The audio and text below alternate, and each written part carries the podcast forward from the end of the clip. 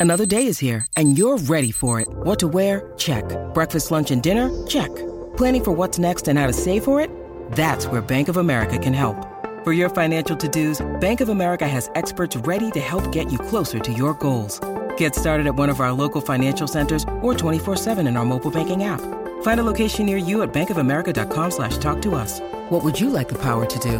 Mobile banking requires downloading the app and is only available for select devices. Message and data rates may apply. Bank of America and a member FDIC. For logbook servicing you can rely on, you need to make the right choice. You need trained professionals who are fully qualified to service your car according to manufacturer's specifications. For real peace of mind and a nationwide warranty, book in or book online at repcoservice.com.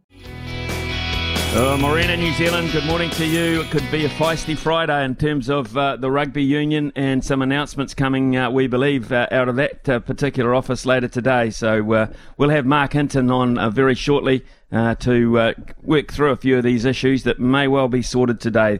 Then we'll open up the lines just after 9.30 and welcome your calls to win a Chemist Warehouse voucher to the value of $50 um, on the back of Mark's interview and what you think might happen today. Um, really, it's quite a quiet week in terms of uh, rugby and, and sport, to be perfectly honest. Quiet weekend. Uh, so uh, that'll be the big talking point. There's no doubt about it. And after 10 o'clock, we'll be talking to uh, Woodford. Now, Del, of course, is uh, a noted cycling commentator. Uh, and the 109th Tour de France is reaching its uh, peak. well, it's just gone over their peak, actually. They've had the last mountain section, but they, they get to the point where they uh, wind up on Arc de Triomphe uh, down uh, Sunday morning, I think, New Zealand time. So it's the final weekend of the 109th Tour de France. James Regan and Ross Carr will be our panellists around 10.20 this morning. And then Dillon Boucher. We'll get to Dillon Boucher, the CEO of New Zealand Basketball, and uh, cover a couple of topics, including, of course, uh, how they're going in the Asia Cup, the Tall Blacks, uh, the three on three basketball at the Commonwealth Games. Plus, the under 15 nationals are on, and that is the next level down as we discover just how strong basketball is. We'll talk to Peter Henley. He's a Waikato Greyhound trainer. We'll talk to him uh, around about 11.20. We'll have a stump smithy for the weekend. And uh, Mick Guerin will round off uh, our guests around about 11.40 this morning with some harness racing news.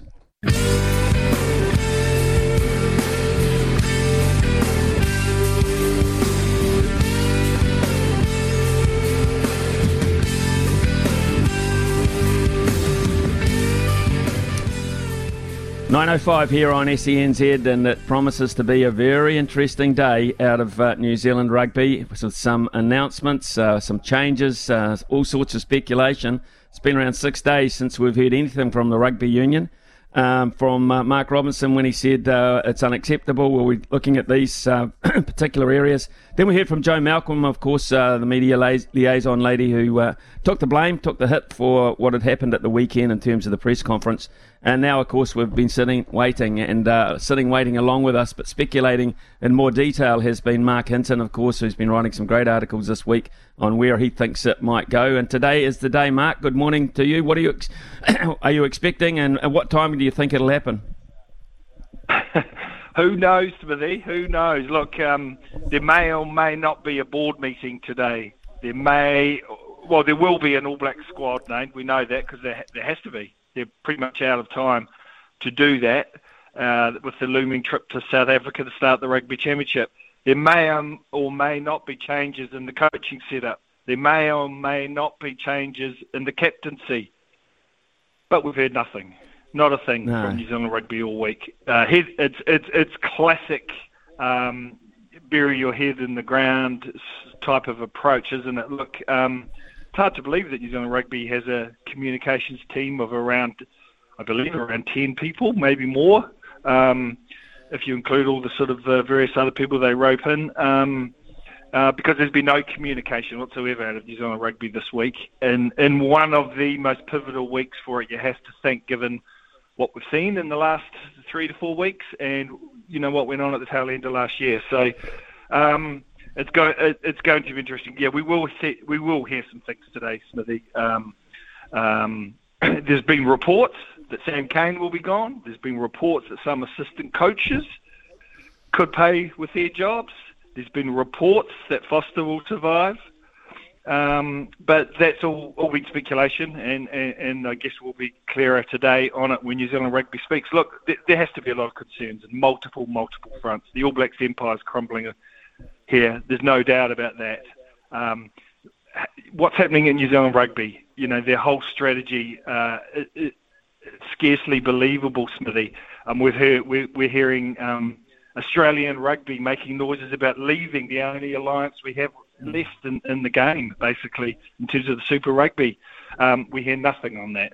You know, the All Blacks uh, teetering on the brink, we hear nothing. Look, um, this group's meant to be getting more professional. It assures us they're addressing their issues, but if you're the public, you have to wonder about the capability of the people running the game. We, so perhaps today they turn a corner. We can only hope, Smithy, because something has to improve in terms of the way the game in this country's run and something has to improve in, in the way the All Blacks are managed and run um, under this current management group. Um, remarkably, out of all this, what we seem to be hearing is that Ian Foster will survive, the guy who appointed mm. all these assistant coaches who are apparently not that good, um, and the guy who appointed Sam Cane as his captain, who's apparently not that good, um, and the guy who picked the, the squad that toured last year and the picked the squad that played Ireland in this recent series.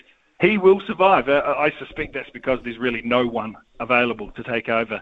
But um, um, I think the upshot's going to be there will be changes of some description, but they won't be. It won't be the one I think that has to happen for this team to move forward. See, this is this is not the first time we've um, had this remarkable silence because remember at the end of last year when we lost those two Test matches, Mark, they said we're going to undergo a review, um, but nothing really came out of that apart from the status quo. Uh, to be perfectly honest, and here we go again. At the end of that review, all these assistant coaches, etc., got the green light to carry on. so is it just is it just the fact that uh, we, we, lost that series two one uh, which has been the turning point here, or were they on their last warning at that point? I, I think that yeah, I think the, um, um, straw that broke the camel's back, as it were, has happened. Uh, uh, in terms of losing that series, it's it's obviously uh, created a reality uh, that they weren't willing to accept at the end of last year. Smithy, I, I found it ironic that the All Blacks media manager, and I, look, I, I, I enjoy working with Jo Malcolm, and she's very proactive in certain parts of the job, and you know I like her as a person and everything like that. But I found it extraordinary. Well, two couple of things that she launched a, a sort of a, a her um, response, I guess, to the situation. She saw it via LinkedIn. That kind of sums it up, really. That New Zealand Rugby sees LinkedIn as, as the platform to communicate on, um, and also that you know she took some fairly broad pot shots at the media. I mean, it's kind of shooting the messenger there, really, isn't it? And um, you know, this is a media that's been shabbily treated by New Zealand Rugby and by the All Blacks for over a decade now. Just you, you work for Sky, Smithy. I don't think you realise what goes on in the real world. it's access to these guys. It's been it's been pared back and pared back over over a long, long time, and uh, and the treatment, um, you know, cancelling of press conferences, which was highlighted in, in, in the recent um, fiasco, I guess, last Sunday, um, you know, is, isn't a new thing. It's been happening uh, previously as well. And um, yeah, yeah, I found it interesting that I guess the, the accusations were pointed at the media, who were really only echoing what the public was saying, and, and also raising con- legitimate concerns. Um, did it get a bit personal? Possibly. I don't know. I haven't read all the reports. Um, and, and, do you feel for Foster? Of course you do. You know, he's a human. He's a, he's a guy trying to do his job. So you do, you know, those, those are legitimate concerns, Smithy. But uh, I, I just think that they're in such a form of denial. It's really hard to see an effective way forward. It really is. Doesn't seem that New Zealand rugby, if you if you look at um, what we've got here, it doesn't appear that there's a real leader at all, or certainly there's no spokesperson from New Zealand rugby. I mean, I, I, I like him or hate him, I can't imagine that uh, Steve Tew would have been this silent this week. Oh, absolutely. Steve Tew wouldn't have put up with what's been coming out of Australia either.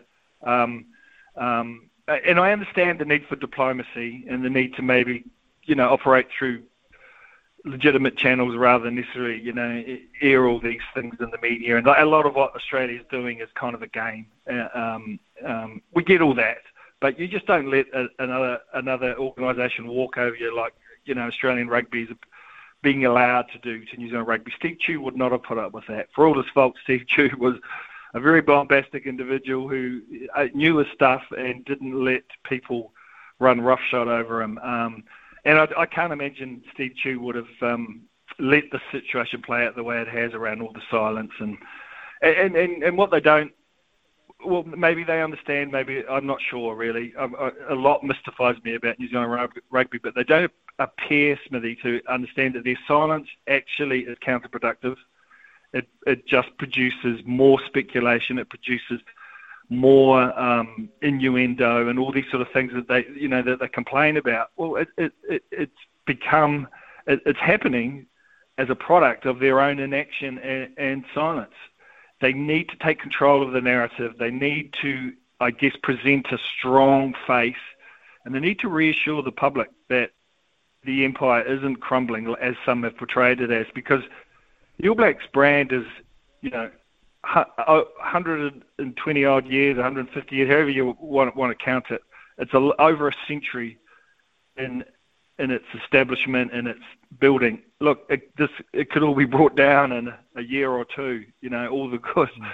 So it's really concerning, Smithy. And you know, and uh, people like you, your listeners, uh, people like us in the media, we're concerned because we are worried about the future of New Zealand rugby and the All Blacks. And um, you know, something has to change. That's what that was my immediate reaction on Saturday night, last Saturday night. Something has to change in the All Blacks. My reaction after a week of what appears to be incompetence, something has to change in New Zealand rugby. Well, it, it, it, has been quite a long process. It's been a hell of a long week in the history of uh, New Zealand rugby for exactly the wrong reasons, Mark. But I, I, guess one of the reasons why it hasn't unfolded very quickly is they've had to go and find replacements, if that is the case.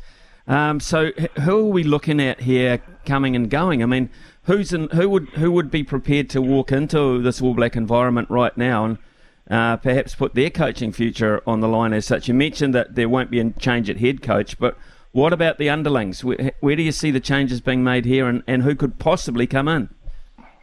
Well, absolutely, John Plumtree and Greg are under the gun. Um, it's no secret that they were identified as, as weak points. Um, around the two guys that basically run the All Black forwards um, at the end of last year's tour, and it doesn't appear to have been significant or you know much progress. So those two guys must be under the gun. Um, Plumtree keeps delivering a message of the All Blacks having to measure up and be physical and all these sort of things, but we just don't seem to see the results on the field.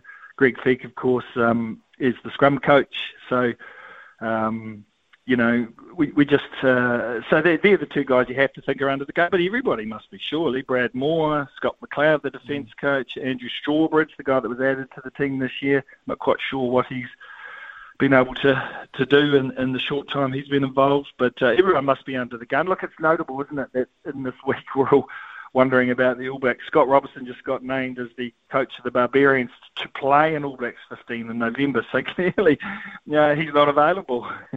So I think I think Plan B, um, which is which you know everybody knows, is Scott Robertson taking over, hopefully transferring some of that Midas touch he has with the Crusaders into the All Blacks environment. It's just not. It's it, it, he he's not interested in it. The time frame doesn't work for him. Um, maybe we'll know more about that. Maybe we won't. But clearly he's accepting these jobs uh, elsewhere. Um, so you know he, he he's now he applied for the job um, after the 2019 World Cup and got given pretty much short shrift from what we can work out. So I guess he's within his rights to play things by his own, his own rules. Joe Schmidt shaped as a kind of an obvious caretaker coach maybe situation if, if they did want to get rid of Ian Foster, but I'm not sure sure Smithy he wants that either. He's really made a big point of of kind of easing himself into the New Zealand rugby, and I think everything's in fast forward mode with him. As it is, there's talk that his role will be expanded, that he may have kind of a director of rugby type approach under some sort of management shake-up that could could or could not be announced today. So there's a lot going on, isn't there? But everyone seems reluctant at the moment to take on what must be considered a poisoned chalice. Well, the other thing, uh, of course, is the captaincy issue. It's not very often the All Blacks change uh, their captain of choice. Uh, I, I, can't think of that happening very often.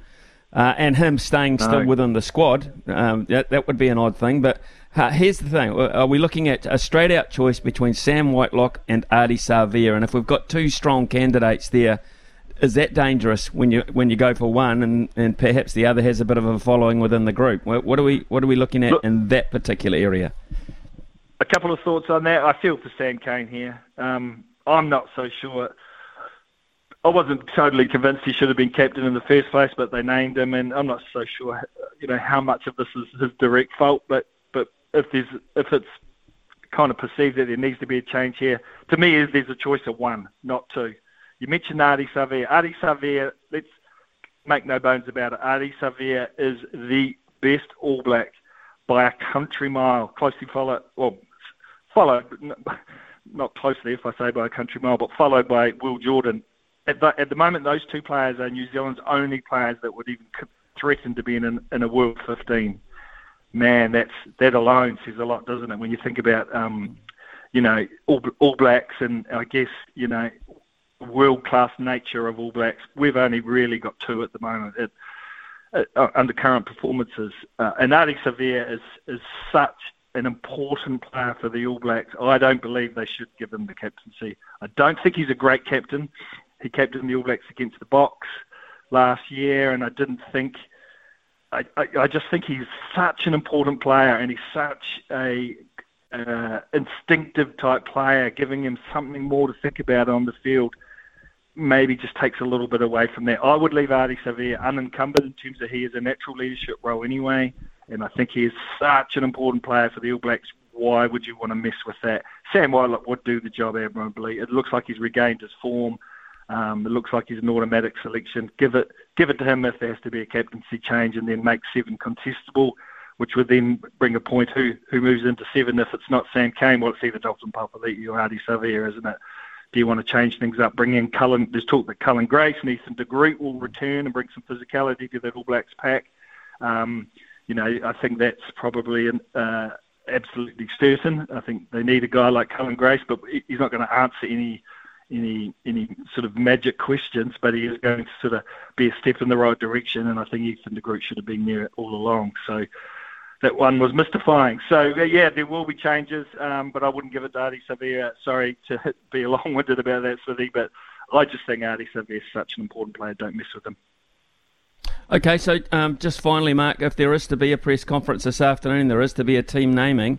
Who will be there? Who would you like to see at that? Who has to, and what kind of questions will be asked? Well, it has to be Ian Foster, um, and and really, he's the only one um, maybe the new captain if it's Sam Whitelock, but it has to be Ian Foster. He's the one everyone wants to hear from. Um, you know, and he's had a week to get his thoughts together, so um, we, it should be powerful stuff. Um, hopefully, it's re- it's reassuring. Hopefully, it's it's um, it's reflective, and hopefully, it's honest and transparent. I, I, I want to hear him say that they're getting it wrong. I want to hear him say that there's a lot they have to address. I want to hear him say that they're falling behind the best teams in the world. I think his public want to hear that, Smithy. And and I, I think Ian Foster's. I don't look personally. I don't think. He, I think New Zealand Rugby is guilty of making the same mistake three times now. They appointed him, they reappointed him, and they haven't sacked him when they've had the chance. So that's three mistakes. And last time I checked, three strikes and you're out. But this is the world we live in. We um, there are possibly no alternatives, and Ian Foster's going to be the head coach. So we need to hear him accept that what's happened in the last two years isn't, well, particularly last year, hasn't hasn't been good enough. We need to hear him, I guess, promise that change is coming because it needs to happen. It's a day of reckoning, Mark Hinton. Thank you so much for your time this morning, your opinions, and uh, your articles that you write uh, so often. Uh, I imagine you've got a nice one looming at this point, uh, and just ready to go to print. So we look forward to that. Uh, and thank you for your time this morning, mate. Thank you. Go on, you Smithy. Cheers. Yeah, cheers, Mark Hinton. There is, uh, he'll be poised. He'll be poised on the keyboard. I can tell you that, and something will come out of this. There's nothing surer than that. Uh, and it'll be a, a case across for all the rugby journalists in this country who have really, one by one this week, uh, had a go. And it's all very been a very uh, common theme, really. Enough is enough. Will today satisfy that? Will today's announcement satisfy that? And how will they go about it? It is 9:22 here on SENZ. Right, it's uh, 9.27 here. We've got a few texts coming in. Uh, Uh, I think it's a, shocker if they don't move Foster along, but they do remove Cane and the assistant coaches as reported. These were all Foster's picks. He is accountable for creating a successful environment and hasn't. He's a head coach and picked the coaches, team, and captain. He's obviously uh, he obviously knows there are issues from the end of the year tour, but he did nothing and still picked Cane as captain. Fall on the sword man. That's from JJ. Well, I don't think it's going to happen, JJ. And I, I just wonder. Here's a uh, I can, this is a left field thing. Uh, whether he did to the New Zealand Rugby uh, say I've got issues with my um, assistant coaches, etc. I'm a bit worried about it when they had that review at the end of last year. Uh, but the rugby union said, well, that's your lot. You pick them. Uh, we'll have have a crack next year uh, because it's going to cost us a hell of a lot of money to get rid of all these people uh, with a year and a bit to run on their particular contracts. So let's just tie ho, and if we do well against Ireland, um, you know this this problem might go away. Well, of course we didn't. We didn't. So there you go. please, please, please pick Tom Robinson, says one texter. Richard's come in and said one word only Gatland. Uh, Jamie has come in. Uh, Jamie from Wanaka. What if Japan has a successful World Cup campaign? Does Jamie Joseph come into the picture? Never rule out Jamie Joseph. Uh, Simon, very, very simple in what uh, Simon has said here, and that's not a pun either. NZR, you are pathetic, uh, which is quite an interesting point of view as well. And I think it's fair to say, too, that that people have had a lot of people have had a bit of a gutsful. Uh, we've been reading this out before, but uh, I think I'll read it out again because uh, tomorrow is the day, uh, and it is uh, about a charity uh, day rugby match on the 23rd of July, July tomorrow at uh, Hauraki North Rugby Club. It's to raise funds and awareness to motor neuron disease, with the jerseys, among other items, being auctioned off at the end of the match. It's with the Thames Valley Rugby Union and for a guy, Miles McDuff, who's suffering from the condition. For more information, check out the Hauraki North Rugby Club Facebook page. I can tell you, uh, uh, an absolutely wonderful cause. It is a horrific condition that uh, these uh, people go through, and uh, you know I've seen it. I've seen it unfold myself, and it's it's not, it's just not nice. It, it, and so they need all the help they can get, all the money they can get. So anyone that can, can support that by going to that uh, Facebook page or actually going to the match or making a donation would be gratefully received. Wish you all the best with that uh, particular event tomorrow at the Hauraki North Rugby Club. We shall take the news and then invite your calls here on 0800 150 811 to win a Chemist Warehouse voucher to the value of 50 bucks. I would imagine there's a few pin- opinions floating out there uh, and a few answers that we might get this afternoon. What are you expecting? It is 9.30. Here's Aroha. Talkback time with Smithy. Brought to you by Chemist Warehouse. Great savings every day. Call now for a chance to win today's $50 Chemist Warehouse voucher. 0800 150 811.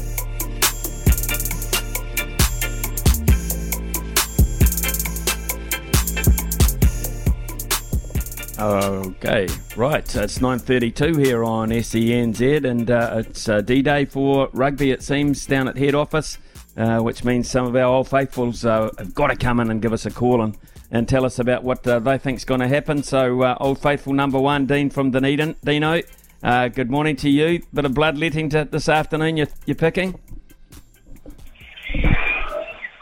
Hang on. We'll just we'll knock off for the day. Yeah, yeah. um, mate, I'm I can't believe it. Like if what if what you're hearing on social media is true, that he's going to sack the captain that he picked He's going to blame the forwards coaches that he picked, and he hasn't resigned.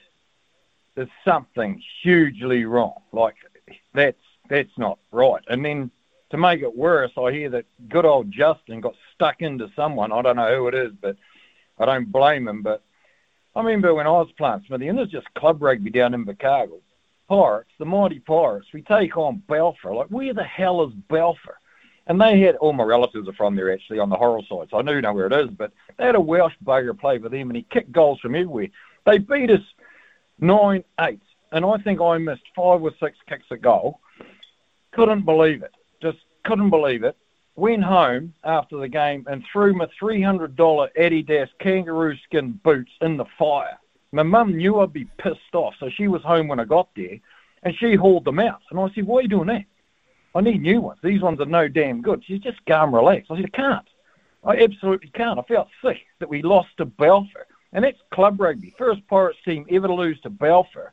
The All Blacks go on the town after losing to a very, very good Irish team, but they should have been having a beer in their motel room with their wives and girlfriends who shouldn't be there for a start.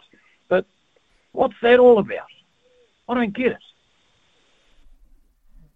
I don't. Uh, well, uh, that's just the way of the world. You, you know, you, you just get on and, and do what you do. Whether they felt that was the end of a campaign, an unsuccessful campaign, um, Dino, uh, you might be right. Um, uh, I think uh, the majority of them probably did stay in. Uh, the majority of them, um, you know, would have been licking their wounds quite a lot. I would imagine. wouldn't have shown their faces too much, Dean. But yeah, I, I, I get your point.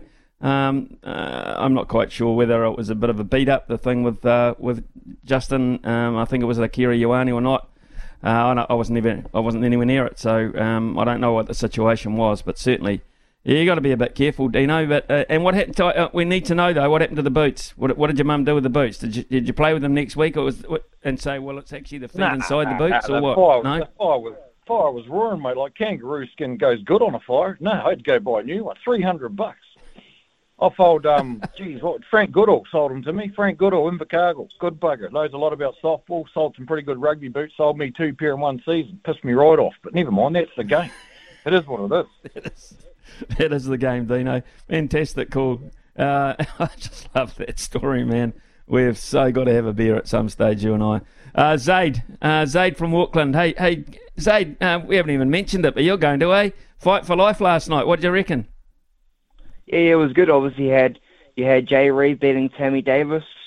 Um, you obviously had Honey. Absolutely, oh, I was actually getting something to eat and drink, but I actually missed Honey knocking out Tegan. But that one didn't last long. That was always going to happen. It was the biggest mismatch on the card. You know, um, Honey was a ex ex rugby and rugby league player, and um, Tegan just works on Mai FM. So that one was probably one of the mismatches on the card. Um, you had uh, Jerome Pampalone that was actually pretty even, uh, but he got a good knockout. I think it was about sixth round against um, Josh Chucky Francis. So um, uh, Dino will be happy with that. Dean Lonergan, I'm talking about. Um, you obviously had Liam Messam getting another win against James Gavitt. So um, I think it's an, I think Liam Messam's still unbeaten, um, which is good. And he has um, Andrei Mikhailovich uh, winning in eight rounds against Francis Waitai. And then the main event, um, which actually screwed my multis on the TAB, which was Paul Whatuira upsetting Carlos Spencer. Right, okay. Can I go back to the Mikhailovich fight? Um, he was supposed to uh, win this one quite comfortably. That was the predictions, but Waitai very good apparently. It, was, it wasn't clear cut at all. No, it wasn't clear cut, but um, Mikhailovich is landing landing a bit more than him, and um, you know he's got the speed advantage, but yeah, I don't think he was that happy with the performance. Um, over Francis Waitai, and I don't think he was the most enthralled with it because he usually wins his fights pretty quick. But you know, um, I guess yeah, a bit of a different opponent. Um, it actually seemed there was actually quite a few more Francis Waitai fans at the um, uh, there. Even it was um, in Auckland where Mikhailovich fights out of Peach Boxing. Um, and um, yeah, I just want to say something. Um, hopefully, uh, Mike King got quite a bit of money. Um, uh, you know, obviously does a great. He tries to do a great job um, helping out mental health in New Zealand because the government, like he was saying last night, I um, was just saying pretty much the government just don't really give a crap about mental health. So that's what his views all were on. So I hope he raised quite a bit of money for I Am Hope because that's what the night was built around. And I know Dalton Papali'i actually um, was doing a every I think was it every tackle he was donating was it thirty five dollars he did this year in the Super Rugby. So um, Dalton Papali'i donated quite a bit this year. Um, I think I've heard. So yeah, I hope Mike King had yeah. a good night. Angus, quick, quickly, one last thing before I go on the rugby. Mm. Um, if Sam Whitelock's the new captain, that's a great idea because he's the most experienced and he always starts until he retires. I think Sam Whitelock should be the captain. Um, he's one of the only dudes probably there that's been. Ha, wait, because did he make his date? Was he in the 2011 World Cup even as well? Because he's been around for a while, um, Sam Whitelock, hasn't he? Been around for a long, long time, Zaid. Yes, and uh, if they pick him, they um, they'll get a good man. You know that absolutely. Uh, thanks for that, Zaid. Thanks for that review of the boxing too. Uh, really enjoyed that. Um, Nev, Nev from uh, Invercargill. Good morning to you, mate. Good morning, Smithy. How are you? Oh, look, I'm I'm, not ringing I'm, to- wait, I'm waiting. I'm waiting, mate. I'm not. I'm not ringing to bitch about the All Blacks. They've had a gutsful. Um, Okay, cool. if they continue to do what they're doing, they're going to self-implode. And um, it looks as though Mum and I will be playing Scrabble on Saturday nights. And if you think there's controversy in a rugby game, you wait till you see the Scrabble game. So um, we'll see what happens. But um, I'm just ringing to say thank you to you. Um, I won a fifty dollar voucher on Mick Guerin's trotting show on Sunday, and I heard you have a little casual whisper to um, um, what's his name Louis. on the show yesterday about a horse at Hawke's Bay. Yeah. So I went back to my phone and I thought, oh, yeah, might as well. So I stuck it on um, that she's so reliable. That's So correct. yeah. fifty bucks at that three dollars sixty. So thank you very much. I had a great day, and I'm going to buy a little bottle of red tonight and just enjoy it. Nice bottle of red wine and a game of Scrabble. Um, and with the TAB's money, I can't think of a better way to, to, to spend a Saturday night, Neville. it won't make headlines though. you beauty, you beauty, Nev. Thanks for that, and uh, and good on you for cashing in. Uh, absolutely love it. So uh, we'll go to Joey. Is it from Auckland next? John, sorry, John. Good morning to you, John. Yeah, morning, Smithy. Um, great callers you've had this morning. Um, firstly, I just want to acknowledge um, Paul Fatuita, mate. Like, uh, what a fight last night. No one, no one thought that he would win. Um, but uh, just a quick story on Paul Fatuita. He actually saved my life. I was actually going through a lot of stuff a few. Yeah, I was going through a lot a few years ago, and uh, went to a seminar where Paul Fatuita was talking about um, everything he was going through um, through mental health and I was going, I was struggling at that time in my life, and and what he said uh, resonated with me, and he spoke to me, and and and that helped me in my life and my journey, and to become a better person and a better husband. So, yeah, I just want to acknowledge him before I go on and yarn about the All Blacks. That's great. it's a Um, it's a terrific it's a terrific story, John, uh, and uh, I thank you for sharing that with us. Uh, to be perfectly, I I had no idea that he was a, a motivational speaker of that caliber. So um, thanks for that. Uh, And what about the rugby? Yeah, yeah, yeah. Well, you know, we we've all been waiting, mate, and I think you said it the other day. You know, it paints a, a thousand words. Um, this waiting game, the New Zealand public are waiting on, and um, you know, just it adds to the fire, especially when we saw that footage of of Marshy and Akira Ioane. I mean, I was just like, oh no, here we go again. I mean, it pretty much epitomises where the All Blacks are at, where their mind is at at the moment. I mean, you know, Marshy has always been he's a halfback, mate. So you know what he's like. he's, he gives you a goal for, but he's a good man. Um, it's just really sad to see, but yeah, I think the changes that they said uh, they're about to make um, probably won't be enough, mate. I mean, South Africa, they're at home. Uh, they can't wait to beat us. I don't think they've beaten us twice in a row since since Israel Dagg was playing, probably. So um, we're just going to have to wait and see, mate. We might be heading into next week the way this is happening. Yeah, we might. We might not be getting all the answers that we want. Uh, we, we might get some. Uh, John, thank you so much for your call. Uh, uh, some great stuff there. Uh, Jeff, uh, Jeff the ref from Cromwell, we had him late yesterday. We got him early this morning. Jeff, good morning to you. Yeah, morning, Smithy. It's about minus five here in Cromwell, Vegas. The fog's sort of coming, but uh, yeah, can't wait to see what the outcome's going to be. Uh, just a couple of things that sort of, I'm a baby boomer, but like yourself, getting along in the teeth, but I remember Eric Watson in 1979 had an All Black side that couldn't hang on to the ball or pass, you know, and they went to Australia and Stu Wilson was captain of that side actually, and they couldn't hang on. They got absolutely smashed by the Aussies. So when they got back to Dunedin, old Eric Watson made them train with a red brick, the old Muscullins red brick. And I tell you what, the following test match, they were had a blinder. So there could be something in that, Smithy. You know, um, and the other thing that sort of sticks out when Tony Gilbert was coaching Wayne Smith assistant, I'll never forget uh, coming down from the box thinking the All Blacks had this. You know, two penalties later or two lineouts later and a penalty later, John Eales kicks that, uh, unfortunately, that uh, last Yeah. minute goal to win it. And then Wayne Smith thought, you know, at the conference, does he really want to coach the All Blacks? And that probably cost him that head job at the time. Um, so it'll be interesting to see what Foster, whether he's got the same sort of mindset, whether, he's going What's your thoughts on that one, Smithy? I, look, look, I, I think um, I, I think Ian Foster is um, he's pretty determined to get it right, and he's pretty uh, pretty keen to get that opportunity again. Uh, Jeff, I think. Um, you know he won't. Uh, he's a decent. He's a decent man, and um, if he loses some assistance uh, this afternoon under advisement or whether or not he won't. He won't be doing it easily. Um, you know, because these guys are, are mates as well. He's going to have to knock on the head if, if that's the case. So I don't think don't think he's um, don't don't think he's enjoying this for one second. Um, and uh, I, I, I, we're only speculating, Jeff. We're only speculating.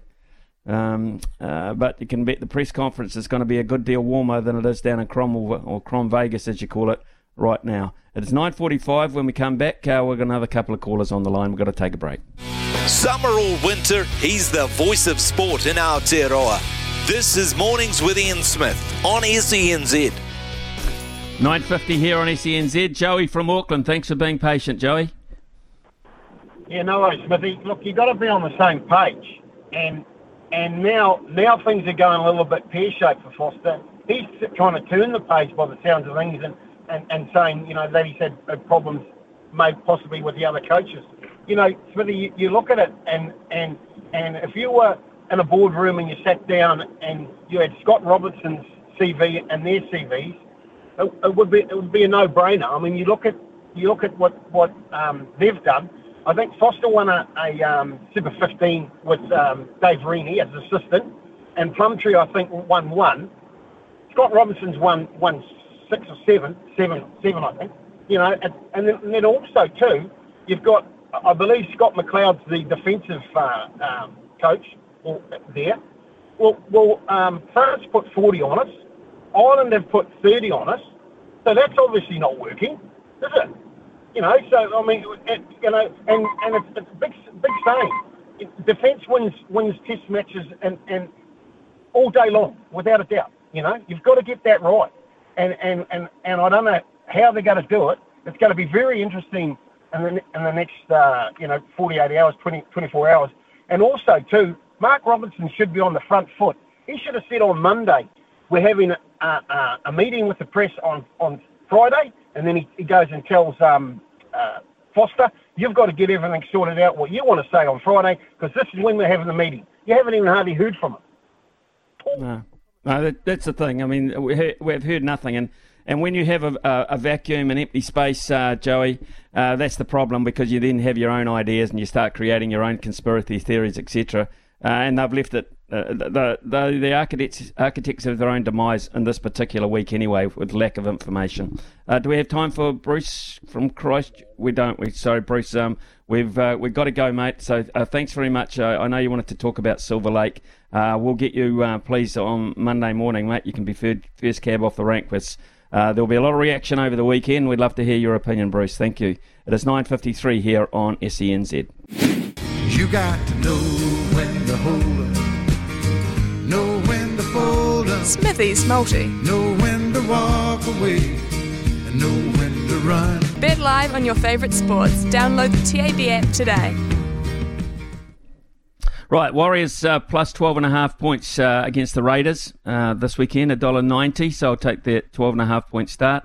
Uh, Storm to beat the Rabbitohs uh, at $1.80, and uh, England to beat South Africa in a one day international cricket match uh, overnight as well at $1.56. So the Warriors plus 12.5, Storm into England.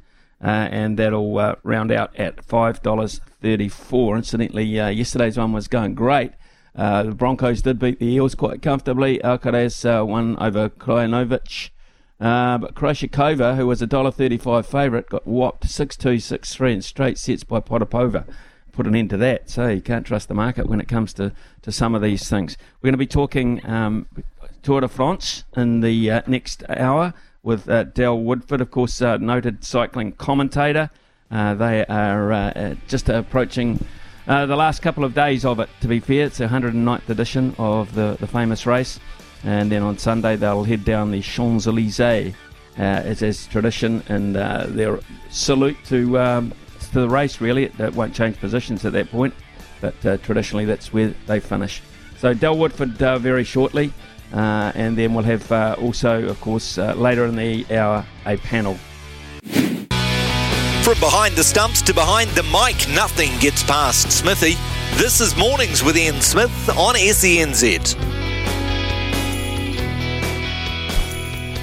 10.03 here on SENZ and the Tour de France is one of those big annual sporting events that come around and you just watch in awe over their physical prowess and their ability to push their bodies to the limit day in, day out as the Tour traverses through Europe en route to Paris. Well, the tour is now approaching its epic conclusion with just three stages to go until the competitors arrive at the Champs Elysees. Uh, through all the climbs, the hilly stages, the mountain stages, it's a grueling, grueling tour of endurance, and there's absolutely no doubt about that. Fatigue sets in more than once uh, in a daily excursion. Joining us uh, here on SENZ in the mornings is uh, cycling commentator Dell Woodford. Uh, welcome to the show, Dell. Uh, thanks for your time and just reviewing what's been an, another epic one, the 109th edition of the Great Race. Oh, thanks very much, Ian. Thanks for having me on. Um, yeah, you're right. It, has been an amazing race, the 109th. I think they just get harder and harder every year. And watching it from, from day one, you know, when it when it started almost three weeks ago, it's just been a brutal race every day. It's, it's like they're riding one-day races. These guys, there's been no rest day, no let-up, and, and it's been a, a battle, one of the best I've seen for for a number of years on this tour. Uh, conditions too, uh, aside from the you know the terrain that they have to encounter, it's been pretty warm in Europe. It's been brutal, hasn't it? And um, yeah, they've, they've you know taken ex- expanded the feed stations that are allowed to take water up to five kilometres to go. But even so, you know, riding in those you know high thirties, um, it's mm. just difficult to get enough water and fluid. And I think on, on the day that we saw the defending champion Tadej Pogacar crack was was due to heat and maybe lack of fluid and you know nutrition because it's difficult to just take so much on um, you know throughout the course of three weeks but just on those brutally hot days you just can't can't get enough and yourself to keep going this guy, uh, Pogacar, uh, Tadej Pogacar, of course, uh, he was looking for the three-peat, won it in 20, won it in 21, just 23 years of age. Tell us a wee bit about him.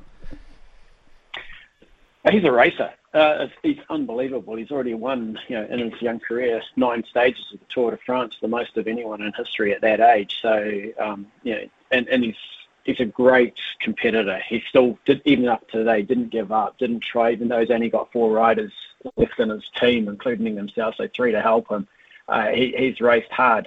I think he's raced maybe a little bit too hard some on some of the stages, in particularly in that first week. You know, we saw over the cobbles of, of France. Uh, attacking and, and riding really, really hard. And, you know, in the end, it was only for a few seconds. And, and listening to other commentators from, from Europe and that saying, you know, all this energy, you know, sprinting for stages, sprinting for eighth place will take its toll later in the tour. And, you know, all those little bits of energy used could have been what, what cost him on that on that one day where he, you know, where he cracked and, and lost that minute on or minute and a half on stage 11.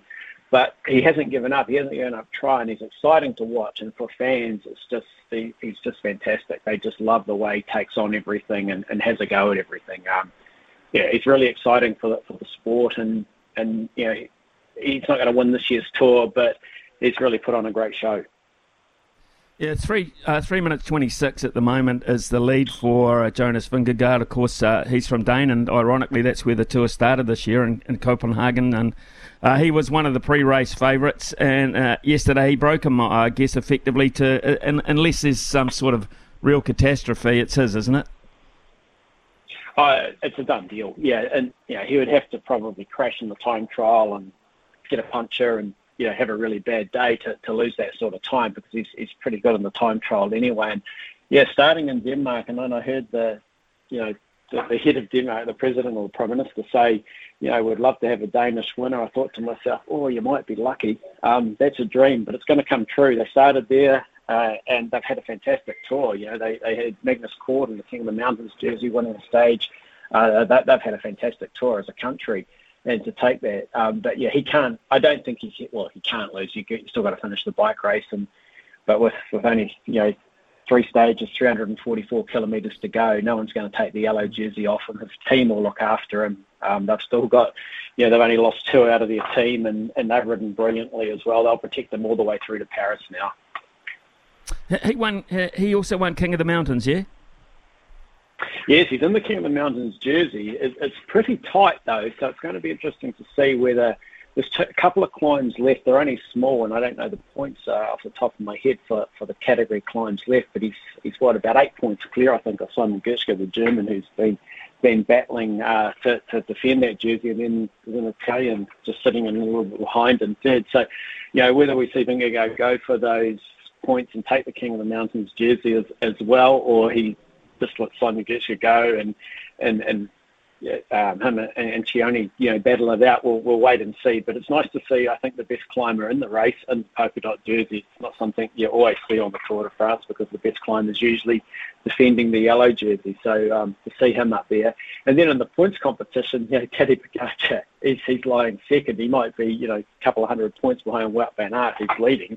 Um, but you know, it just shows how hard both those riders have raced during this tour to be right up there in the other classifications as well, the sprint and the, and the KOM. There was a tremendous display of sportsmanship uh, between uh, Vingegaard and Pogacar um, on the, the, stage last night, with uh, I think Vingegaard actually uh, waiting for him uh, to catch up at one point. It was. It was nice to see. Like he was being attacked on the downhill pretty hard um, on the descent by Pogacar. Pogacar uh, Vingegaard clipped his pedal on the corner, and nearly came down himself. And it would have been interesting to see if he had have come down if Tadej Pogacar would have been kind enough to do the same. Um, it was probably a little bit of an easier decision for him to make. I think there was about 26 kilometres to the next climb when that happened, and that's a long way to go solo when you're in front of the bike race, you've got a big lead. All you have to do is stay with your closest rival. He didn't have to really put time in him. So I guess it was a, a fairly easy decision. He didn't have to do it, and it was nice to see, and something that Tadej Pogacar certainly appreciated. And we saw them shake hands and you know him say thanks because uh, a pretty scary moment. Um, I think they both had a pretty scary moment on the on that descent, and it shows the respect they have for each other when you see that sort of thing. It, you know, at the highest level, Smithy, it gives us some, uh, some, you know, I guess some hope and, and to see that sort of sportsmanship, I think it was very honourable. In a sort of a, a, macabre sort of way, we quite look forward to the crashes, which we, we probably probably shouldn't do. But uh, there was one involving um, a Kiwi uh, last night, and I'd like you to listen to this, Dale, if you could, and then translate for us, please. Là, c'est dans les, dans les voitures. Hein. Ceux qui rentrent. Mais dans la voiture, quelle voiture On est derrière le peloton, on est derrière le peloton qui est à l'avant On l'a vu venir. On l'a vu venir terrible. Jack Bauer au sol. And that was uh, wow. sound Jack. Yeah, that was Jack uh, being caught in between a UAE support car, UAE's team support car, and a media motorbike. Car slowed down to miss another rider, came off his bike only for Jack to barrel into the back window of the car. What? I mean, you don't need that. you don't. You absolutely don't need that. Like the the UAE car stopped because the rider had crashed, so they had no choice to, you know, they had to stop. The the press motorbike, the media motorbike, has no rights in that in the, in the tour at all. So the, the, the police motorbikes have rights, the commissaires, the referee motorbikes, and the television motorbike. So this was a, a press motorbike, which would be a photographer or a journalist. So at all times, they're really not to pass or be involved in the race unless they've got permission from the, the referee to move to move forward. So they shouldn't have been there in the first place, and I don't think we'll see them that particular motorbike for the next three days on the tour. Jack was super lucky; like he just had nowhere to go. The motorbike shouldn't have been there, and he would have got through that gap very easily. Um, he was lucky he didn't go right through the back window of the car, which I you know have seen before on the Tour de France, and a very scary moment for, for Kiwi fans. He's had a sensational tour. He's, he's done so much work for his team, and he's looked looked great. And if it had it ended that way, it would have been a disaster. And you know, he got up and he you know, gave, gave the motorbike a bit of a, a verbal, but I'm, I'm surprised he didn't take a swing at him as well because you would have wanted to go and punch the guy that was driving for getting in his way and nearly ending his race that way. Um, very, very scary moment and just shows the risks that these guys take and you know, their protection is a piece of lycra. They don't have much. No, they don't have much at all. Um, and to be fair, Dell, uh, wasn't uh, a very lucky event either for uh, uh the other Kiwi rider, uh, George Bennett, ranked 31st and then testing positive. So, and the signs were pretty good there. Yeah, he was looking great. Um, he was riding really well. He spent the whole year preparing for this, and, and COVID's taken its toll on the, a, a number of riders in the peloton. But UAE's team's been particularly hard with only four riders left in the race, and certainly you know, you need everybody in the in the race to defend that yellow jersey. And um, for Teddy Pogacar, he could have really done with the legs of George Bennett, who who was his number one climbing lieutenant, and it, it put so much more pressure on.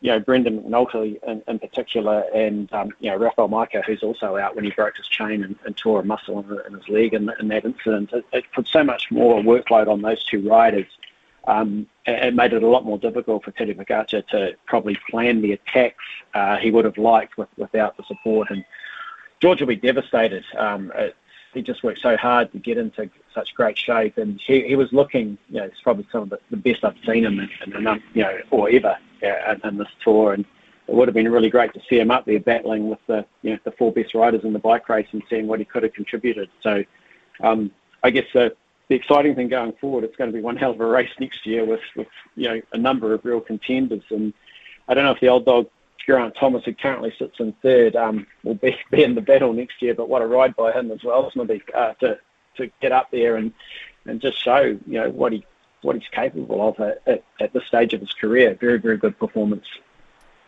Well, they've they've covered. Uh, they will end up covering about three thousand three hundred and thirty kilometres uh, with only two rest days. Dell, um, along the way. Uh, I just wonder within the group how much how much is the mental side worked on within the group? Because look, obviously they're in, in prime condition. A lot of these guys they're, they're physically attuned to do the job, but mentally, uh, the mental side of it for me must be immense when they're having to deal with issues. Yeah, it, it's it's huge. It plays a massive part. Um, the confidence in, in the in your support crew, your, your teammates and yourself. Um, you go into the tour, it's a three week event, so you can't go in in absolute peak form because uh, you need the form for the third week of the bike race. It's always the, the hardest. This year was also a little bit different with the first rest day coming after only four days of the race. You know, usually you, you'll ride a, a, a week, seven days, have a rest day, a week, you know, eight days, have another rest day, and then get into the last week. But, you know, the rest day came really early in the race the riders, as they get into that second week, they don't really enjoy the rest day unless they've got a little bit of an injury or, or something like that, give them a chance to recover. But mentally, you've got to be so strong, you've got to be so tough, and, and that's what I, I've really liked about Teddy Pogacar. He's just been so up every day. You see the interviews, he's positive, he's always smiling. Um, you know, he would he must be a great team leader uh, to, to, to have you know guide you because the guy just never seems to get down. Um, Vingegaard, uh, on the other hand, has, has got a, a strongest team around him, the best riders. He's lost a couple. You know, Primoz Roglic, who was probably you know, the other real favourite for the tour. Um, but he, Wout Van Aert rides like three men, the guy that's you know leading the, the green jersey competition. So that team as a whole team is, is amazingly positive. They just haven't put a foot wrong, and you know the confidence that that's um, installed in Vingegaard to, to, to defend this yellow jersey has just been something special and, and something that, know, you're 100% right. The mental toughness and what it takes when you're being attacked left, right, and centre, well, you know they're going to throw everything at you. To, to have the mental toughness to cope and handle that pressure and just bide your time. If you're having a bad moment, don't panic. And yeah, it, it's it's brutal. So the mental toughness, you know, any any high level sport, and you've got to be mentally tough to succeed. But but over three weeks, it's it's a whole different level, I, I believe for sure. So the last day of this tour coincides with uh, a bit of history in uh, the Tour de France as such, because it's the first edition, Dell, of the Tour de France Femme. In other words, uh, the women's uh, Tour de France. Um, interest in there for New Zealand as well, but a historic day for the ladies. It is, yeah. It's been a number of years since there's been a you know a version of the Women's Tour de France, and I think this is a great thing for the sport going forward to have um, ASO organise the Tour de France, get behind it, support it as a race, start on the, the you know the day the men's race finished. Um, I, I think it's, it's a great step forward, and we're going to see a you know a great battle in that race as well. We saw the the, the women's Giro d'Italia was an excellent race, and it, their racing their racing is really exciting to watch. They've got some real rock stars, and you know I'm I'm pretty sure in you know the next sort of three years, if, if not you know well yeah between you know one and three, one and five years, I think we'll see Niamh Fisher Black. Um, probably riding for the yellow jersey in that women's tour. She's a real sensation. So, yeah, it's exciting. It's going to be a great race to watch as well. Um, doesn't quite have the depth and the size of the field of, of the men's, but this is uh, it's going to be a fantastic race and, and a really good battle. Um, it finishes on a tough mountain climb as well, so it starts starts where the men's finishes, but at the finish of their race is up a brutal climb. So um, yeah, you'll be able to tune in and I think see some really great racing in that as well, Smithy. I look forward to it, Del. Uh, some late nights ahead. We're watching the cycling, a bit of uh, women's golf thrown in there as well. So Yep, uh, it's never ending and it's quality as well. Hey, thanks, uh, Adele, for your time this morning and just uh, updating us on uh, the 109th uh, edition of the Great Race. It's been been great chatting to you. Thank you. Yeah, pleasure. Any anytime. Thanks very much. Yeah, cheers. Del Woodford there, of course, noted cycling commentator, cyclist himself, um, and with his update there on the. It looks like it's going to be 25 year old Jonas Vingegaard from uh, from Denmark. Uh, I look at his stats. He's five foot nine and he weighs 60 kilograms, um, ringing wet. I just wonder uh, at the end of a race or an, a grueling stage like that, uh, if they do the weights, what he would weigh uh, in terms of how much he'd lose on those uh, very, very tough ascents of some of those mountains in France. Fascinating, absolutely fascinating story. Books and books and books have been written about it. Um, it is just one hell of a race. 10.19 here on SENZ. When we return, it is panel time. Big opinions, the panel. James Regan and Ross Cowell. Ross Cowell are our panel this morning. Uh, gentlemen, good morning to you both. Uh, Ross Cowell, we're told that uh, the All Black team will be announced at 1.30 this afternoon and then a 2 o'clock press conference uh, where we we'll be hearing from uh, Ian Foster, who we assume uh, keeps his job as the head coach. So is that the way you're seeing it? Yeah, that's what I understand. I understand Foster and Cane are safe, despite what's being reported, um, and you know there could be a mix-up elsewhere. Okay, so you're, you're, you're hearing Sam Cane will stay as captain as well, yeah? Yeah, that's what I'm hearing. I've spoken to a couple of people who said the same thing. Uh, I think that report from the ODT might be a little bit off the mark. Okay, so right, uh, let's uh, look at the, the way it's unfolded uh, this week, uh, Ross. From your from your point of view, um, uh, it hasn't been a good look, has it? Really? No, it hasn't played out very well. Um, probably every mistake that could have been made has been made along the way, and you know they're under a lot of pressure. But you have to just front these things there's no other way of doing it. You've got to have the hard conversations. And if you're not capable of having the hard conversations, how are you going to have them behind closed doors about the big issues around the team? You know, it, it really is just about honesty and a good conversation. Um, and all of this would have just gone away. You know, you own up to your mistakes, talk about how you're going to fix them, face the fact that you're under pressure, and carry on. Um, and people will respect the fact you spoke and will respect the fact that you're trying your best, even if you're not getting it right and then they'll respect the decision that's made about whether or not you stay. Yeah, I mean, uh, some of the, the texts we've had uh, come into the show and two or three of the calls we've had as well, um, you know, people have um, just had enough. I mean, people, some people are actually not even watching anymore, which is absolutely the wrong thing from rugby's point of view. Uh, James Regan, good morning to you as well. Uh, how are you reading the situation? You're hearing anything different?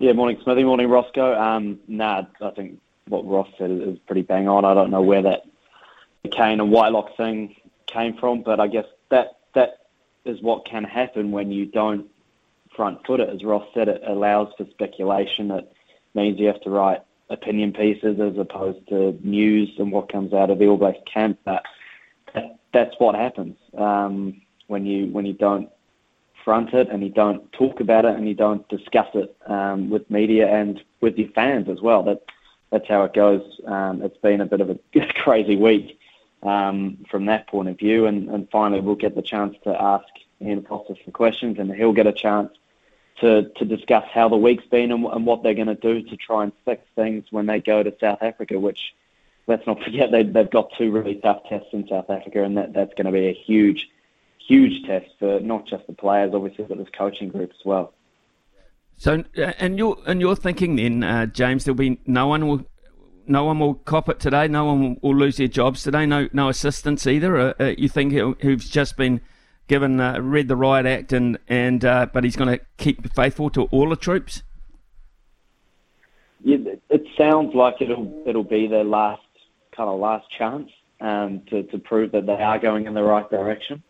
Um, obviously, the speculation that Joe Schmidt might go over and, and play a bit of a bigger role. He wasn't, I don't think, originally meant to go to South Africa, but he might do now. So that'll be interesting to see.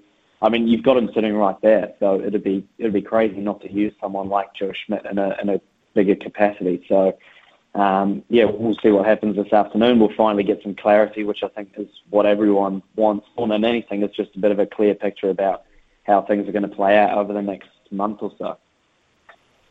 Uh, Ross Karl, uh, it looks on another subject within rugby. It looks as if um, Super Rugby sides might be set for a Rugby World Club Championship at some point, beginning uh, around about uh, 2025. Uh, what what kind of structure do you think this would have? What kind of window uh, have they allowed for it, and will it even happen? It sounds like it's been driven very strongly by the European Pro Club Rugby organisation that runs the Heineken Cup. And so therefore it'll be within a window of their competition. So I think that we'll be looking at kind of an April, May area if it does happen, although I'm reading that the English sides haven't signed anything. So we're still really early days right now. But so that'll be interesting to see what that does to Super Rugby. If it's April, May, well, we're right in the heart of the competition, aren't we? Um, so there'll have to be some conversations. It's already a very busy calendar. But we need something fresh. You know, fans want something fresh, and I think fans really enjoy the Northern Hemisphere, Southern Hemisphere. People were turning up to the pubs, they're watching on Sky. You know, it, that series for Ireland was, was very good as far as viewership was concerned. So, but people want to see more of that. They want to see teams with different players. Um, they want to see New Zealand sides challenged. And the New Zealand sides look like they're going to be very lucky because the South African sides will be considered Northern Hemisphere sides because they play in Northern competitions. So the big benefactors out of the seven sides that will come out of Super Rugby by the sounds of it will be New Zealand and Australia. And they'll get a really strong representation in comparison to all the other nations through Europe. Yeah. It's interesting, actually, when you look at the European Championship this year, of course, it was won by La Rochelle, a bit of a surprise result over the top of, of Leinster. Uh, and then we know we, we take a look at Ireland and we take a look at France, and I think we find uh, that there is strength in club uh, rugby on, on, that side of the world. So yeah, uh, and as you say, uh, something new is uh, exactly uh, probably what's needed at this point. Uh, James Regan, Ross Karl with us at uh, the, at the at the moment with the panel. we'll take a quick news break, and then when we come back, we might talk particularly to James about what he saw at Fight for Life last night. We've got Ross Karl and James Regan with us this morning, folks, on the panel. And uh, James Regan, uh, you had uh, a, a, little look last night at uh, Fight for Life. They lost uh, the, the, the number one fight with uh, Keven Mealamu pulling out, of course, and he was fighting uh, Waranga Kopo. But what about the rest of the card? Did it did it entertain? Was it worth worth the watch? Yeah, I think it certainly was. First of all, it was it was good to see the event back. Obviously, raising raising money for the I Am I Am Hope Foundation, which is great to see. And a, a big shame about that um, about the main fight getting pulled, and, and hopefully Keven is is all good and will be back in the ring eventually. But I think what we what we saw, um, particularly the two pro bouts, was a couple of guys who were really really on the up. Jerome Pampellone and Andrei Mikhailovich um, getting a couple of good wins. Mikhailovich, I think, probably a bit disappointed with with his performance, I think he cut his, his post-fight interview off and, and kind of left the ring. But make no mistake, he's a good boxer and he's and he's entertaining outside of the ring as well. I interviewed him during the week, and he was he was pretty straight up and down and, and pretty entertaining to speak to. But Jerome Pampellone, um, it looks like and sounds like he's potentially in line for for a shot at the world title as well against Jai Opetaia both of those guys are represented by Dean Lonergan, who I think is keen to make that fight happen. So, really, really impressive performance from Jerome Pampellone. He can throw, he can throw hands. Make no mistake about it, and he's definitely one to watch over the next few months and the rest of this year to see if he does get that world title fight. But if he doesn't this year, he's certainly not far away because he's a hell of a fighter. Um, I thought the, the women's fight as well, Honey Honey Hitomi Smiler, she if she wants to find time in her already busy said in busy schedule, then she could she could have a go at boxing because she was fair. What What about uh, Carlos? Yeah, yeah, bit of a shame about that one. A great win for league, um, so I'm not going to moan about that. A great win for the uh, for the rugby league fraternity, but yeah, I'd, I'd say Carlos might be back. Like he, he wouldn't want to finish his boxing uh, stint on a loss. I'd say he's a pretty competitive guy, so I'd uh, I'd hope and, and hopefully we'll see him back in the ring again because he's he's in phenomenal shape as well. I was I was pretty stunned at the weigh-in when he took his shirt off and, and revealed what he's got underneath. He was uh, he's he's in really good shape. I was reading where Liam Messam has actually got another fight this weekend. Is that right? Is it? That that would be pretty remarkable. He got he got put through the ringer. Um, Liam Messam and Keven as well. As long as he gets cleared, they want a shot at the New Zealand title. They want to have a go at, going pro for a while and a bit of a second career um, which is pretty lucrative. They can earn a lot of money if they get it right. Um, but if, uh, I haven't read that Liam uh, is getting back in the ring, but all, all power to him if he is. That'd, that'd be pretty amazing. I'm pretty sure that I read something this morning where it said that he was uh, going to get back in the ring as early as this Sunday night, but I'll uh, check up on that because that would be crazy. Um, Lydia Ko, um, Ross Carr, Lydia Ko looking like, after her first uh, round performance at the Evian Championship, of course, which is another major for the women, uh, she might be likely this time around, Lydia. Yeah, she's been very consistent. I she had that blowout at the end of the women's PGA, but she's been so consistent over the last you know a few months with you know top ten finishes, top twenty finishes. She's always there or thereabouts. So you feel like she's about due for another big one, isn't she? It's been a remarkable turnaround over the last couple of years for her. It's been really good to watch. Her consistency is back, and you know she's obviously in a good place, and she is a great golfer to watch in and around the green. So good with the short game. Um, uh, best luck to her. The the other um, interest in golf for me, Ross, is, and it's not going away, is this this LIV uh, uh, tour, the Greg Norman fronted tour, which seems to be attracting um, more and more uh, high profile players. Uh, at some point, there's going to be a breaking point here, isn't there, between the two? I mean, for instance, they haven't even got a, a broadcast partner at, at this stage, LIV. I think they're doing it mostly on YouTube. It's crazy. $75 million sign on bonuses for players who are, you know, good players, but not right at the top of the game anymore. You know, absolutely nuts where that money's coming from. Surely that can't last forever, and you've got to wonder what the end game is here. You know, obviously Greg Norman's going hard and he's caused some controversy, but it, it, just doesn't seem like I like Tiger Woods' stand. It doesn't seem like a good thing for the game. Just to be throwing money at people for the sake of having them play on your tour.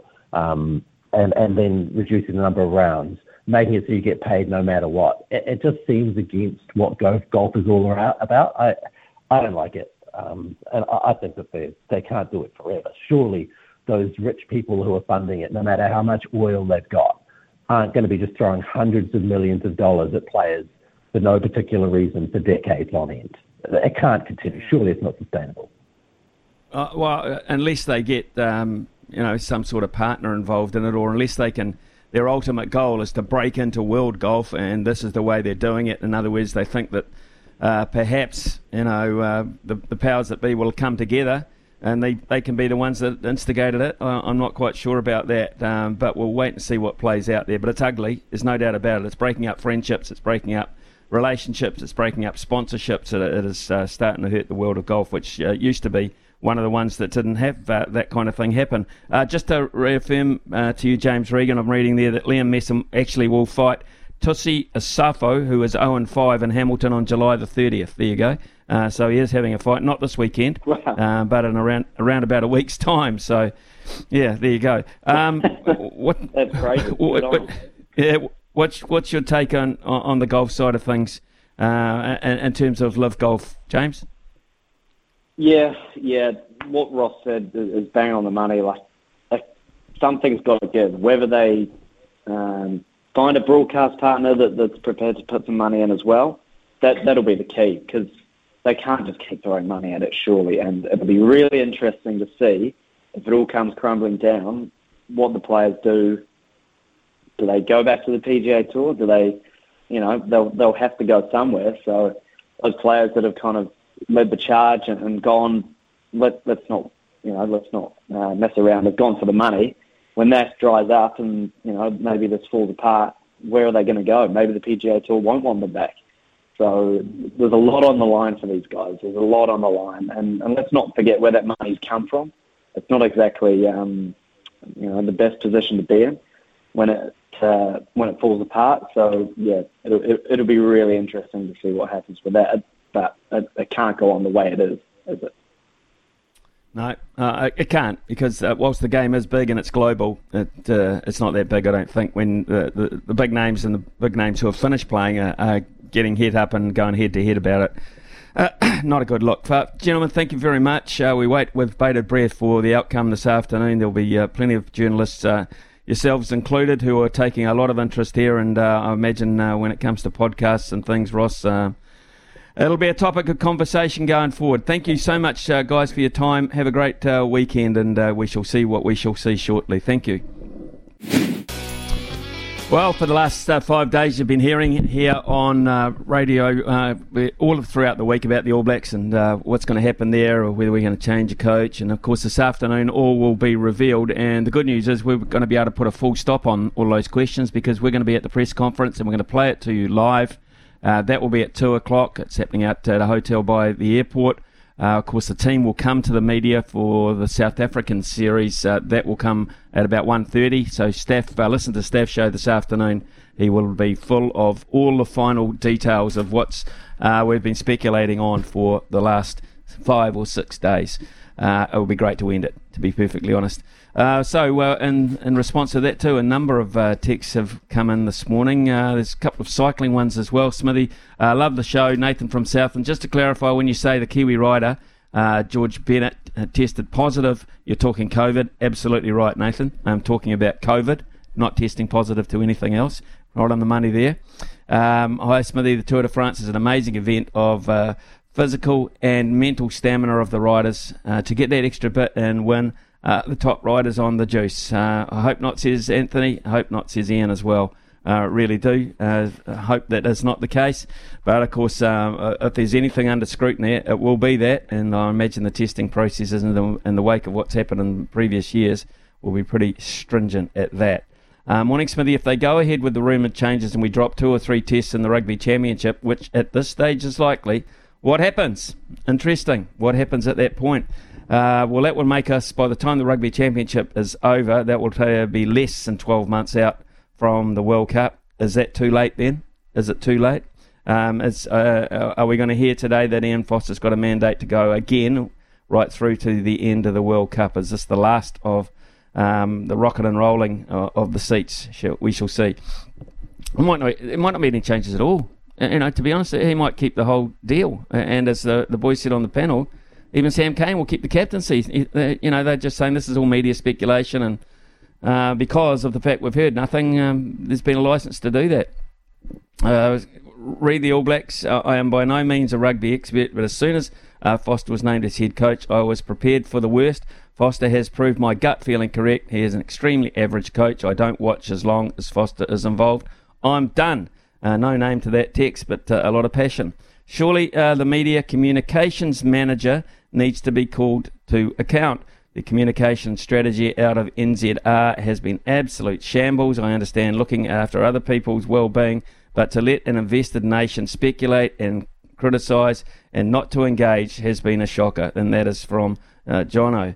Um, Gary's come in and said, uh, Paul Whatuira did a documentary on TVNZ called I Am a Mental Health Warrior. Haven't seen it. Um, if I can find it, I, I, certainly will. Sounds like a really interesting bloke. Uh, and that's uh, from Gary. Thank you very much, Gary, for that. Um, what else have we got here? Uh, if, if they continue with Foster and we lose both tests to the, the Boks and then perform averagely against the Wallabies and the Pumas, then what? Um, another review, another week of silence, a new coach with even less time to get the team right for the Rugby World Cup. Foster will find his role untenable even more so than it does now. Imagine if we lose the Bledisloe. It's from Squid.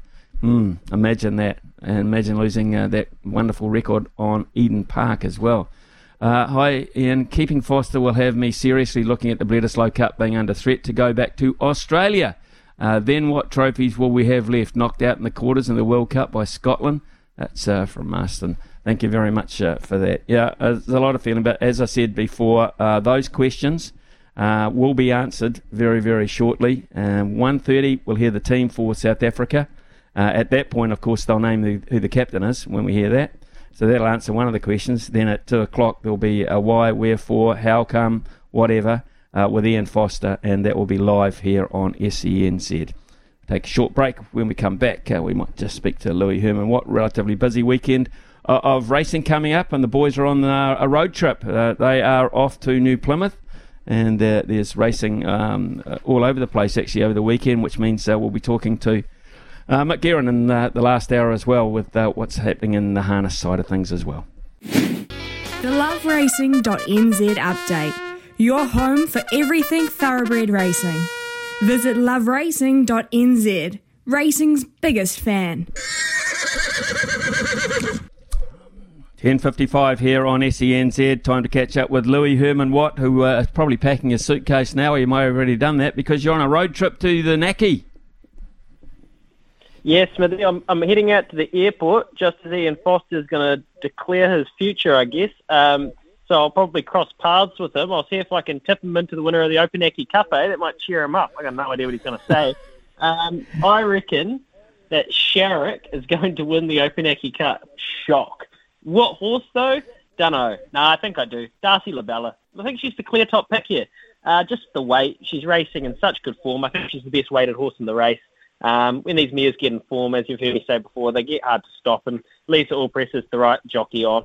But just where he's going to be coming for her late. It's just can he wind up in time under that 60 kgs to catch her? And as we said all week, there are some nice lightweight chances. Your Helena Babies, your Ocelettas, your Mount Vietos. There's bits of money here and there.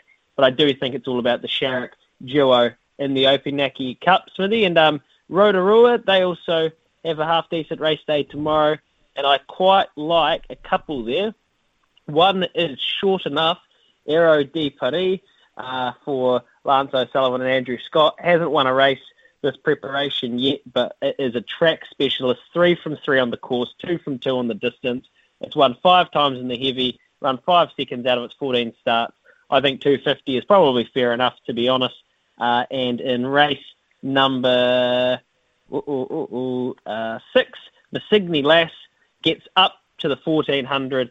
Uh, just found out over the 1200 at Te Rapa last start, but Te Rapa can be a funny course sometimes. And uh, Ace Lawson Carroll, if he can keep this horse out of trouble with his 4 kg claim down to 53 and a half, number eight in race number six at Rotorua, Massigny Lass, I think she can be back to her winning ways. Oh, actually, Smithy, before I go, one more for you.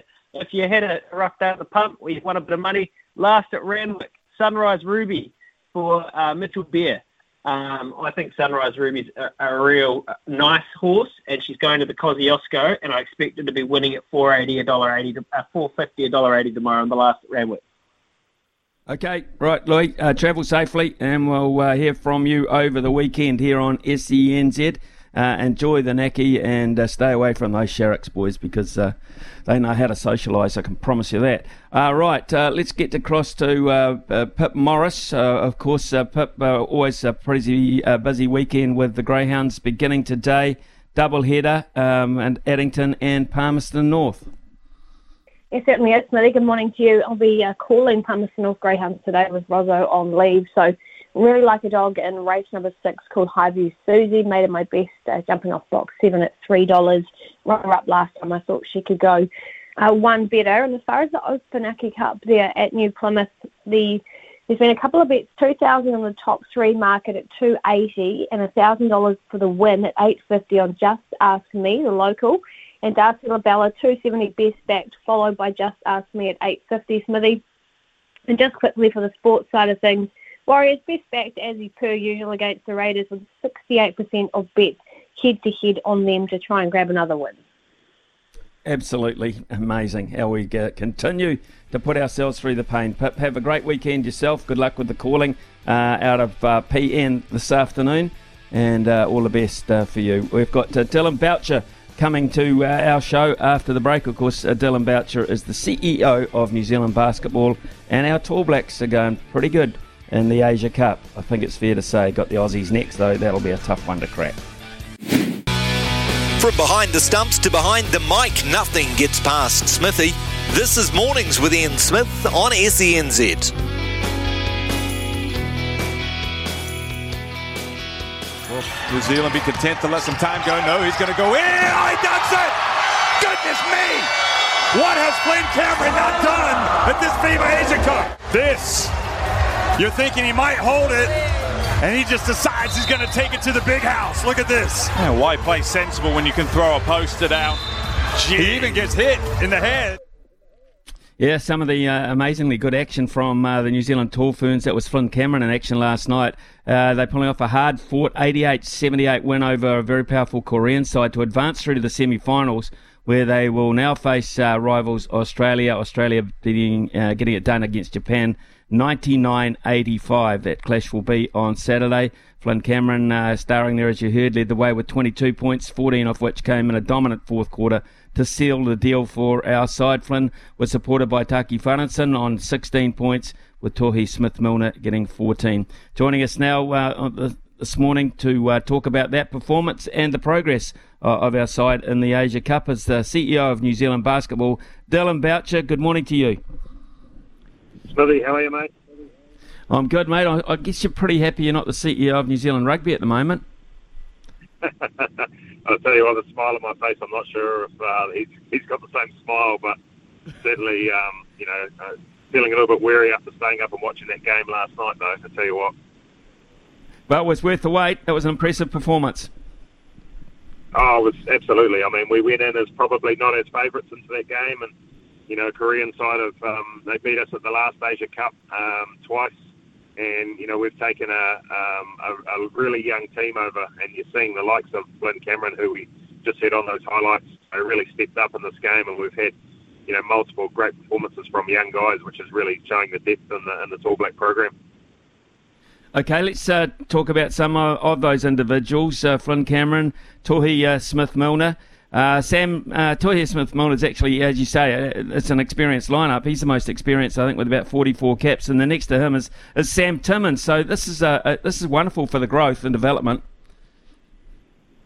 Oh, I mean, it was our hand was kind of forced a little bit due to availability, but the good news was that it's allowed us to be able to really you know, chuck these guys right into the into the um, fire and, and really see how they how they perform. And you know, like the, the names you just mentioned have all performed so well at this tournament. And you know, there's a lot of guys who are getting some valuable experience, which will be, you know, it'll make um, you know Pero Cameron's job a lot tougher to be able to select that World Cup team when it comes down to it. So it's it's it's giving some really good problems for the selectors to be able to uh, make those decisions later on um, uh, next year. So, who are the players that were uh, not available to us that come straight back into the reckoning there? Holding the line. He's there, Dillon. Sorry about that. Uh, we're just going through the guys that um, weren't available to us when, when your line cut out. And you're saying up to about 15 players? Yeah, sorry, Smithy. Um, I'm going through uh, on the road between Napier and Palmerston North, so I must have had a dead spot. But um, yeah, no, about 15 guys, I reckon, um, that will be in contention uh, for for the 12 spots for the World Cup, including these guys playing. So there's a there's a good depth there, and there's you know you're seeing, like I say, the young guys that have really put their hand up and gone. Well, now you know Perez and his coaches have got those you know selection dilemmas of going, do you do you go with you know what you've had before? Or do you blood these new guys into the team in these big campaigns? Okay, let's uh, look at uh, Australia at the weekend. Of course, uh, the old foe, uh, third ranked in the FIBA rankings at the moment. We're 27th. What is the strength of their side uh, in terms of availability, and, and what are our chances here?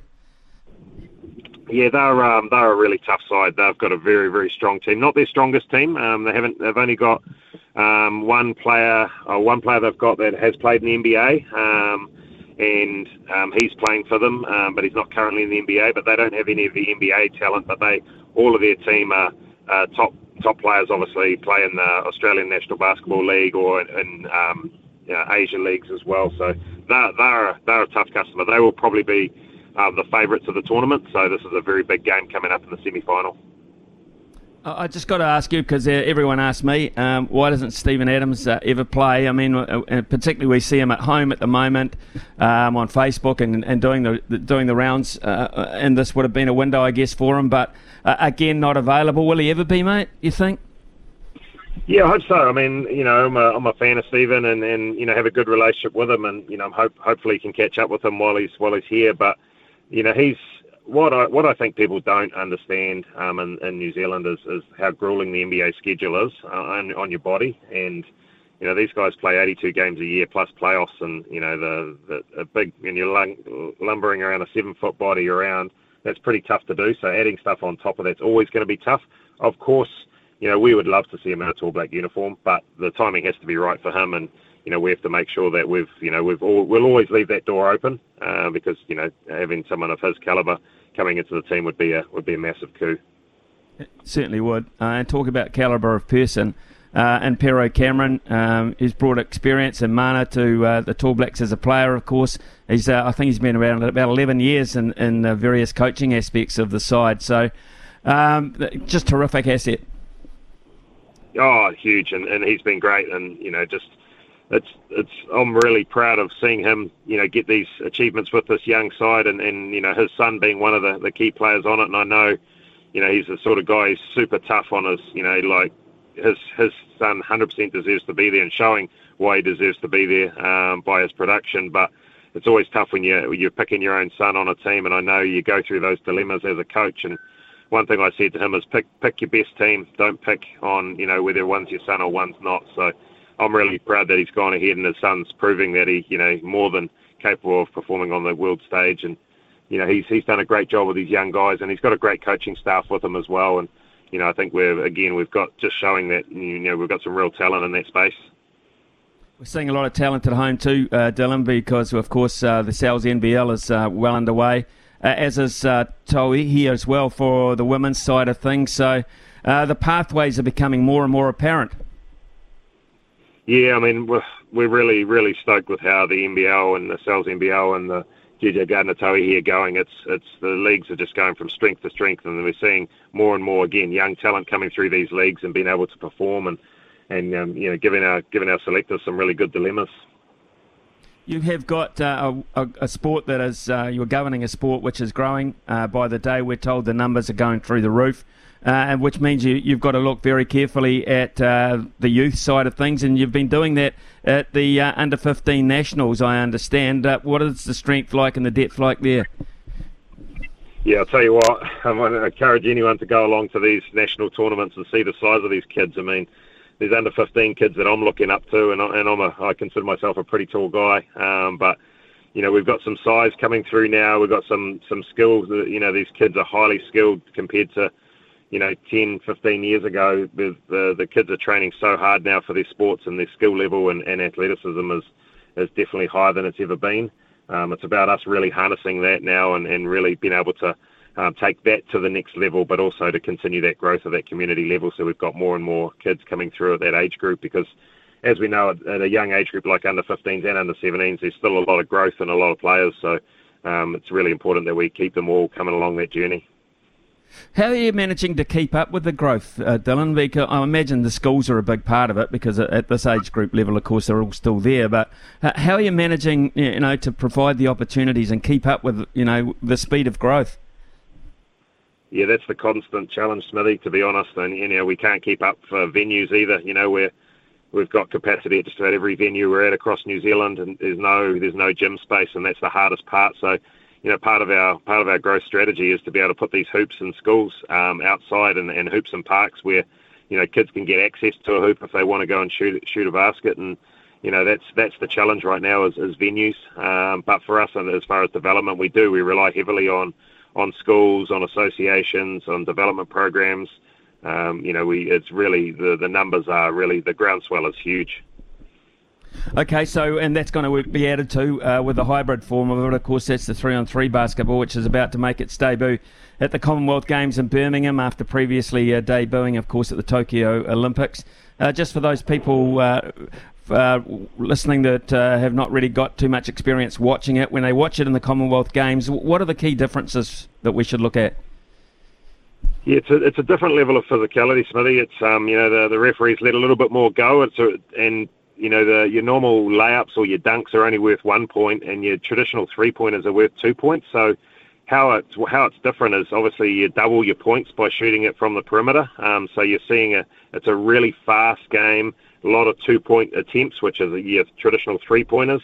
So you most of the guys there are, are really good, accurate uh, shooters but also you've got to have a good physical presence defensively as well to be able to stop guys. And because the referees, literally, it feels like sometimes they just put the whistles away. So it's a it's a it's a real physical sport, and um, and and to be honest, that that plays into our favour. I mean, we are a nation that grow up playing rugby, so we don't mind the physicality, and it's something we don't shy away from. And both our Tall Ferns and, and Tall Black 3x3 teams are uh, very strong teams that we're taking away to the Commonwealth Games, and we, we just hope they're going to go over there and, and do us proud, which they have in every tournament so far this year.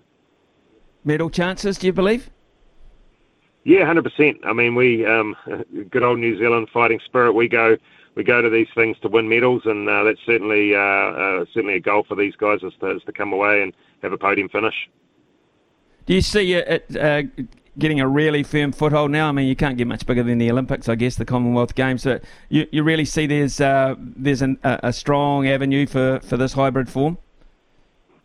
Oh, 100%. I think, um, you know, and I'd encourage people to get out and um, or turn their TVs on to watch, you know, these guys in Birmingham. This 3x3 is so fast, it's so entertaining, and it's it's basically first to 21 points or 10 minutes, you know, like uh, the game's over before you can blink. It's almost the you know, I think the popularity of sevens in rugby, I think the 3x3 is going to be very, very similar because it has that party atmosphere with music playing, and you know, it is a it is a great fun spectacle event.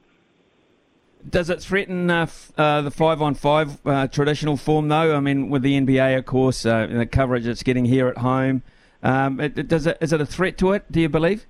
Like uh, you know, I, like, I look at T Twenty cricket. I look at T Twenty cricket to to Test cricket in that sort of respect. You know. Yeah, I think. I mean, I don't think personally don't think it's a threat. Um, not for any time in, in our lifetime. Um, but you know, the younger generation are you know they are engaging in that you know that different kind of content and fast and instant and you know that's what 3x3 gives you. It gives you all the things that our young people want in their lives right now. So you know, not to say that it won't, won't phase it out, but I, I can't see it right now. I still think the traditional game will still hold very strong, especially while the NBA is still around. Cool, mate. Thanks very much uh, for an update on that. Really uh, fascinated and, and, thrilled to hear that the, the, game's just growing uh, throughout the, all the levels uh, on a daily basis, um, and the challenges to, to keep up with it must be a healthy thing to be involved in. Uh, cheers, Dillon. Drive safely, and uh, we shall catch up with you in due course. Thanks, Smithy. Appreciate your time. Yeah, cheers. So Dillon Boucher there, CEO of New Zealand Basketball. Boy, what a great outfit they are, and what a great job they're doing, and what a great sport they have got to administer. Uh, it is in such a healthy situation. Uh, we shall be doing a, a stumped, uh, of course, at uh, 11.30, but before that, we're going to delve again, once again, because it's Friday, into the greyhound racing industry. 11.22 here on SENZ, and every Friday we uh, go a little bit deeper into the greyhound racing uh, industry and talk to uh, a number of their personalities. And I'm very pleased to say this week uh, we're talking to uh, Peter Henley, a trainer out of Waikato. Peter, good morning to you. Yeah, good morning, Ian. Nice to talk to you, uh, Peter. You've uh, been in the, the, industry. In fact, you've had a great family connection for quite some time. Tell us about your history in it. Oh, started a long time ago, Ian. I moved from Westport, where I was into racing pigeons, and moved over to Oxford in Canterbury, and uh, the next door neighbour was one of the leading greyhound um, trainers in Canterbury. His name was Jock Walsh, and um, wasn't too long, and uh, my kids would would be running backwards and forwards. We were next door neighbours and playing with pups and all of this thing, you know, in the early 1970s, um, and um, there was always one pup would follow them home and stay with the kids. And uh, old Jock said, "Oh, you should get a get a greyhound, mate." He said, and I said, "Well, if we can have that one, we'll be into it." So uh, we went into uh, in, in, in, those days they were racing at Marshlands Domain and um, little track, and uh, it was the first time I'd, I'd seen greyhound racing, and uh, I was quite taken by the intelligence of a lot of the dogs. So uh, anyway, we took bought the dog, and um, I'd had a little bit to do with race race horses on the coast, sort of thing. So uh, it was pretty much the same way of training, you know, getting them fit and that sort of thing. And uh, yeah, so we called this dog Rise and Shine, and um, she was from a, a very well bred family, and um, yeah, so that was that was the start of it for for us, and uh, she she won the New Zealand Sprint Championship down there at uh, QE2 in those days uh, in 1975, and uh, that was that was it for us. We were we were hooked into it for the next 50 years. yeah, so, 50 uh, years, mate. Yeah. Uh, uh, there's been a few years. changes, no doubt. There's been a, few changes you've you've witnessed, Peter, over those 50 years, I'm sure. Uh, but she's strong now, racing most days. Yeah, no, it's uh, they've gone a long, long, long way. You know, welfare wise. Um, I can remember at Marshlands there, bloody hurdle races, and you know they were they were just jumping over wooden hurdles, and if their legs weren't high enough, you knew what happened, sort of thing. But uh, yeah, no, uh, yeah, in those days in Oxford, uh, we used to trek up to Palmerston North. I had quite a few mates on the uh, on the boats, and uh, we would go from uh, Lyttelton to, to Wellington, hire a van, and trek up to Palmerston North. There, you know, a couple of times a month. Um, yeah, I always remember one time we finished a bit early at the Palmerston North track, and which was uh, opposite the Awapuni Tavern, and we, we went in there for a couple of drinks, and one patron come into the hotel. He said, "Christ, who owns those dogs out there? There's a hell of a fight going on." And I went out there, and one of the bloody dogs had jumped into the front and got into the chili bin. yeah, but, uh, oh, mate, great, great history. Peter, yeah. Peter, when I talk to a, a lot of uh, greyhound people, a, a, lot of it's family based, and that's been the case with you. You know, everyone sort of buys into it, yeah. You're, you're right there, Ian. You're right there, and right up, you know, to today. You know, I've seen, you know, the generation behind me, and then the generation behind them. You know, as you say, family orientated um, getting into it. You know, like the the Craig girls up there and Farrell's their grandkids are into it and their children are into it and uh, Wayne and Tracy Steele, their children they're into it. So uh, yeah, it's it's it's it's ticking along pretty good. Um, um, you know, I mean it's a bloody billion dollar industry as you know now, so it's it's going well. It's, it's, yeah, it's it's bigger right now. That um, but uh, everyone uh, their time and what they do, at some point it comes to an end, and uh, we're led to believe that the 31st of July being the end of the racing season, uh, just coming up, uh, Peter, is uh, that's it for you, and you're, you're changing direction back to the pigeons, yeah? Yes, I am, mate. I've um, I've been in the pigeons for the last five years. You know, mainly not racing, but showing them, and the first couple of seasons we had a bloody virus in the in the pigeon world, so no showing, and then the year after that we had COVID, so no showing. But um, I was lucky enough. A fortnight ago, I went. They had the national poultry and pigeon show in Levin, and uh, I was lucky enough to to win best pigeon and show and reserve best pigeon. So I was a bit chuffed about that. So yeah. Yeah, so but, but uh, yeah, going back yeah, fifty years, it's uh, been a bloody long time, and uh, you know, just a change in direction, you know, puts a different bloody spring in your step, sort of thing. But uh, yeah, I've had a lot of success in dogs, you know, with my Valet's wife, Lois, who passed away ten years ago. We've uh, we've done pretty well. You know, we've had some bloody handy dogs in that time, and also uh, contributed to the administration. Lois was on the greyhound board for a long time there, and secretary at uh, Waikato when I was president there. And uh, no, it's it's been a good uh, a good pass that we, we we took, sort of thing. Made a lot of friends there, and always always used to uh, like to help out the young people. You know, we spent about ten years in Aussie there, in in Sydney, and um, learned a lot about you know checking dogs and all of this sort of thing, which I've passed on to a a few young people over here, namely Alan Christensen. You know, I've spent a bit of time with Alan, and he's he's going along in the right direction, I think. Well, all I can say is, Peter, it's been great catching up with you. I, I salute you. 50 years um, in the industry is an amazing achievement for you and, uh, of course, uh, your late wife, Lois. Carolyn uh, taking Yeah. over as well, heavily involved in the sport. We wish you uh, all the best in your new change of directions uh, uh, in terms of the pigeons. And uh, hey, thanks very much for, for the, the chat. Been very enlightening. Thank you. Yeah, that's uh, only too pleased, Ian, to talk to you, mate. Cheers. Uh, Peter Henley there, folks. Um, retiring uh, out of the greyhound industry on the 31st of this month, the end of the racing season, after 50 marvellous years within it. Uh, one of the real characters, one of the reasons why uh, greyhound racing is as strong as it is. It is 11.30 here on SENZ.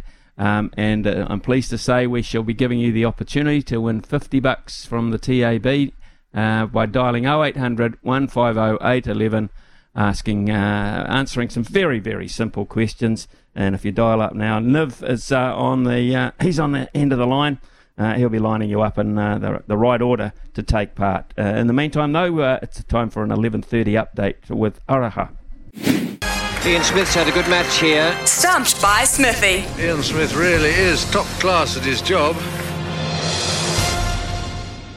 Top class, and it's a big Friday. Smithy SENZ morning stump. Grab, grab your bats, pad up everyone, because you got a $50 TAB bonus bet on the line, Smithy. We know how the game works, we know how it's done. Let's get straight into it. Uh, first at the crease, we have Richie from Upper Hutt. Come in, mate. G'day. How you feeling? How are you feeling, Smithy? Big Friday? Are we going to get it to 100 for Monday? I'd like to get it to man. Uh, I'd like to get it to 100 if, if I possibly can build up a good pot. But uh, I've got a feeling Richie. I think Richie knocked us over in the past. So, um, but worried about Richie first up. What are the subjects today? Subjects for you today. We've got boxing, bit of rugby league, and the Wellington Phoenix. Take your pick, Richie. Ooh. Might have to go a bit of the rugby league. Bit of rugby league. All right, here we go. Good luck to you both. Say this every time. If I put rugby league on the board, nine times out of ten it gets picked. Big fans of the great game here at the station. Here we are. Okay, first question for you, Richie. What's the name of the Queensland Cup side where Dejan Arce and Ronald Volkman helped them smash the defending premiers Norths 54-16 last weekend? Yeah, I saw this Oh, bloody hell! You should read the stories. I saw this. Yeah. Um, I did too. I did too, Richie. Yeah. Oh. I have to go Redcliffe. Just a couple of chips down the wicket, right in the slot, and away it goes. what a fluke. What a fluke. you admitted it, mate. All right, Smithy, would you have had that one? No, I wouldn't have. I, I recall reading the article because I, I, I read it uh, prior to talking to Vossi during the week uh, and then completely forgot it. So I wouldn't have got that, Richie. Well done. Good on you, mate. Second question. Cooper Johns, son of Matty, has played one game of first grade for the Melbourne Storm this season at halfback. My question is, what round did he face the Penrith Panthers? Oh, gosh. What round? Da, da, da, da, da. Uh, we'll go round One of the worst things I have ever seen done on a cricket field. Richie, loud in my Mate, ears there. Smithy, over to you. Nah, this is like a, it's like a chook raffle. Really, pick a number for me. Um, I'll tell you. Uh, I'll say round eleven, legs eleven, just for the hell of it. One of the worst things I have ever seen done on a cricket field. agonizingly close there, Smithy. Round 10, they lost 32 6 to the Panthers there. Shock knew horror, they lost. I knew that. Yeah. All good. Richie, that does mean you're still alive. Last question. And this one is about one of our very own. Tony Kemp played 87 games for the Newcastle Knights between 1988 and 1993. He scored 20 tries in that period. But I want to know how many field goals did he kick? oh, God. I'm hoping, uh, I really hope, Uncle, if you're listening, mate, I want an answer from you too. Field goals though for the night. Yeah. Uh, eeny, meeny, miny, mo.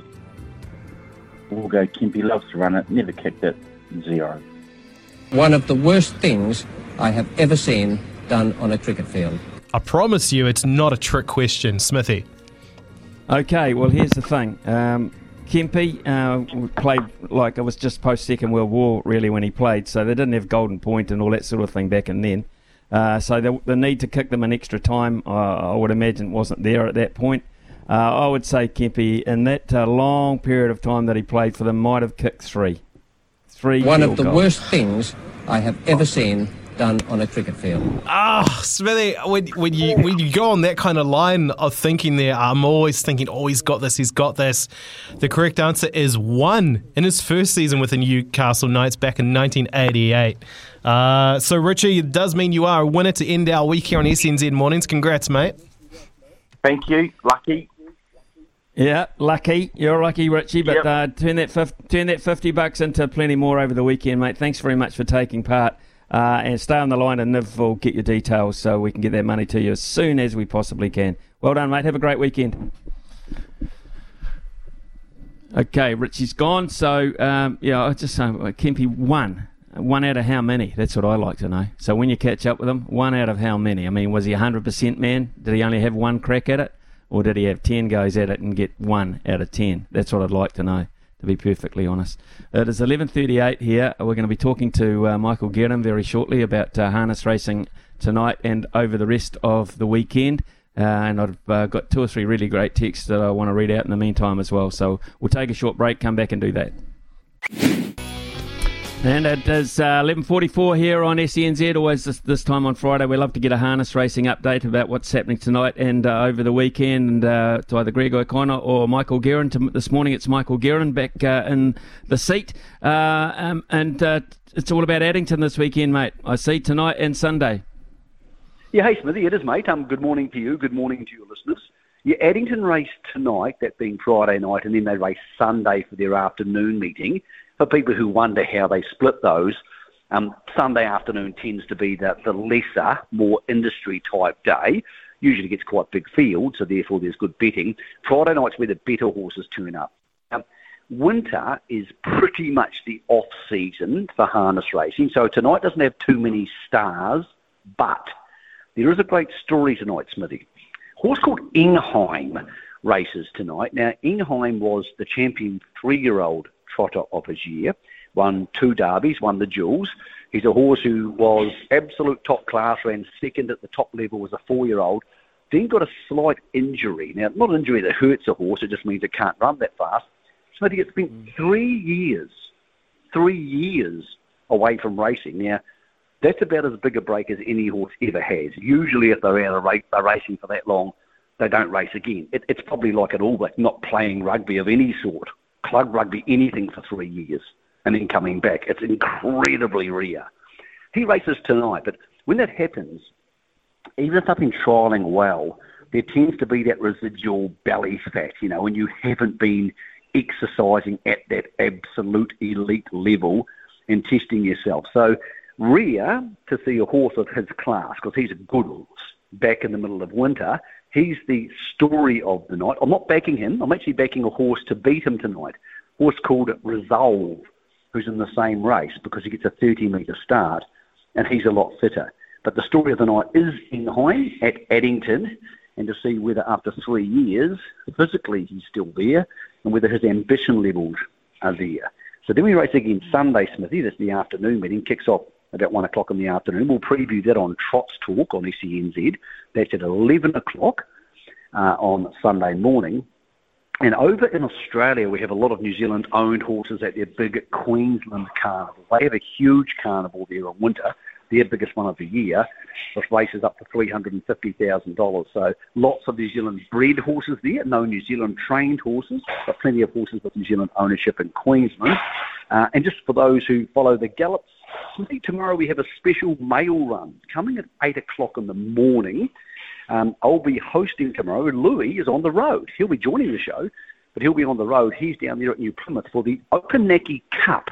So we're sending the team to New Plymouth. So we're going to have people on track talking to the local trainers and the local administrators from 8 o'clock tomorrow morning. Then the Good Oil Punters Club, which anybody can enter for free, is going to have Mark Clayton, Louis, and Stephen McKee, the former trainer of Champion Sunline. Those boys are going to get $1,000 and we're going to have 20 shares from our listeners. You can just join that in the morning between 8 and 10 by listening to the show, and they'll be punting at the track in New Plymouth for Opunake Cup Day. So SENZ heading to the regions for a bit of fun with an outside broadcast tomorrow all day coming in racing on your station tomorrow from 8 o'clock in the morning. Good on you, Michael. Thank you very much uh, for all that information. Look forward to that sentimental uh, comeback tonight. Uh, that'll be fascinating. I'll keep an eye on that. Uh, and uh, have a great weekend yourself. Sounds like you're going to be very busy. Thank you. Well, I think you will be this afternoon too, Smithy, when the All Blacks announcement comes out. So you enjoy yourself too, brother. yeah, I think so. There'll be uh, there'll be a few. I think amber liquid sunk around the country at some point tonight discussing that. Michael, you have a, a fine weekend, sir. Yep, Michael uh, Guerin there um, at uh, 11.48.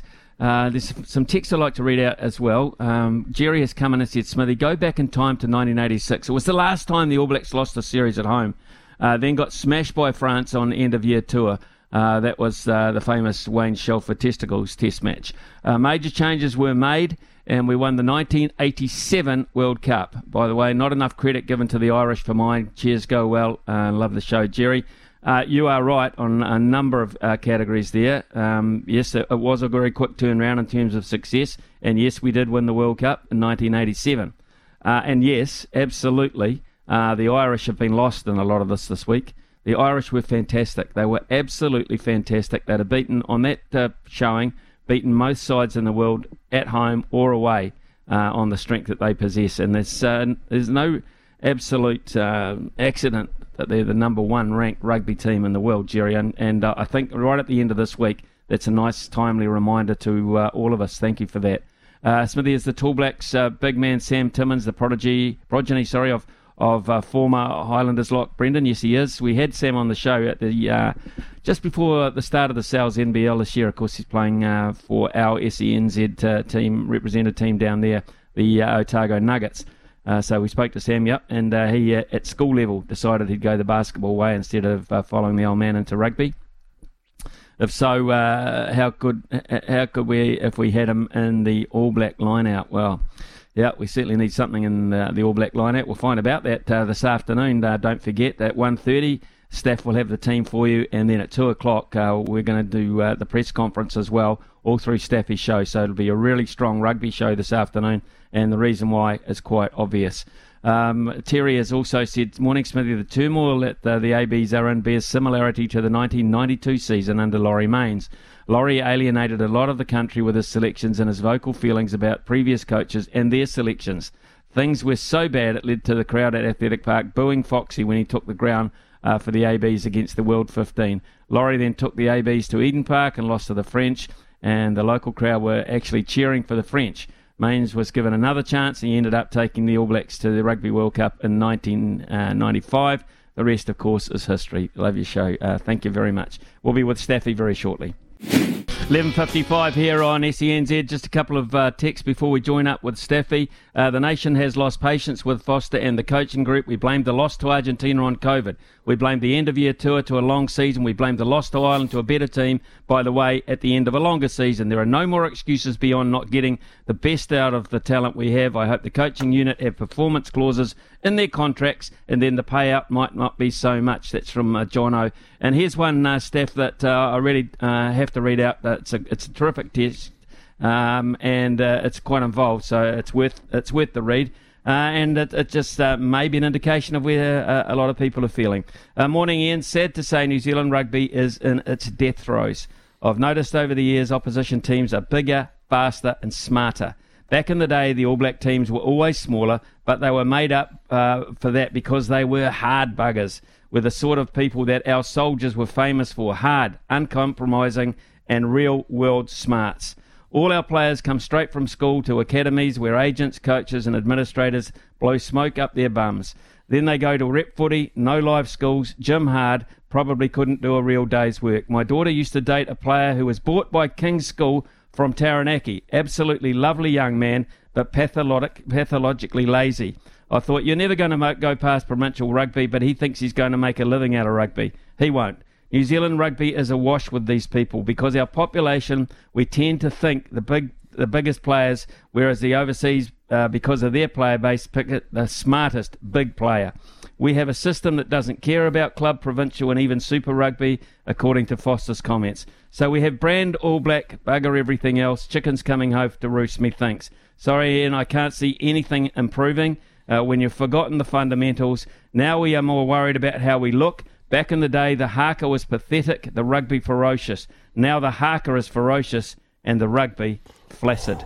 That is from big fan Joe Battler. Steph, what do you make of that? And uh, Oh. uh, on the on the uh, minutes out before a very big show for you this afternoon with a lot of highlights coming up. Uh, that's a hell of a text. That is that encapsulates so much, Smithy, and I think it's like. Uh, I'm trying to surmise what, what our listeners have been saying, you know, yours and mine, the whole station's listeners, and it's it's the whole focus for too long has been at the very pinnacle, which is the All Black brand. Um, we've lost South Africa. Australia have no issue kicking us to touch. They got they got they've got their Silver Lake is Andrew Forrest, which is a man which is passionate about the game of rugby. Silver Silver Lake are passionate about rugby. Um, we need, gosh, is it too late? I'm lost for words, but there are so so many issues, and still it looks like the rugby union are only concerned about the All Blacks, and um, it's Mm, got to change. Yeah. Well, this afternoon, Steph, your show will be a big factor in uh, unfolding what's happening. Uh, we believe we get the team around 1.30 and then the press conference, yeah? Yeah, we're um, sending Jakey down to uh, the press conference. He'll have the SENZ microphone, so it's not a press conference as such. It's stand-up interview, so it's it's it's potentially not going to be broadcast amazing quality, but we want to hear it first. We want to hear it here live. So we're sending down Jakey with his microphone, uh, piping into us through through a tie line app on his phone. But you will hear it as soon as Ian Foster says it. Okay, cool, uh, Steph. Uh, look forward to that. Uh, Tim's just come in and said, great text, that man. Mm. Absolutely was uh, Joe Battler. So, um, uh, it- yeah, I think you've really pretty much summed up a whole week of uh, radio for me anyway, uh, as to the way that the country is feeling in a lot of those directions. Uh, Steph, have a great show. Um, thanks everyone for taking part uh, this week. It's been fascinating. Let's hit, we hope we get some genuine answers in the next couple of hours. Uh, to Niv, uh, thank you very much for being uh, on the panel this week. For Araha, of course, a wonderful news reading. And to Logan, putting the whole damn deal together. Have a great weekend, everybody, and we'll see you Monday morning. When making the double chicken deluxe at Macca's, we wanted to improve on the perfect combo of tender Aussie chicken with cheese, tomato, and aioli. So, we doubled it. Chicken and Macca's together and loving it. Ba-da-ba-ba-ba. Available after 10.30am for a limited time only.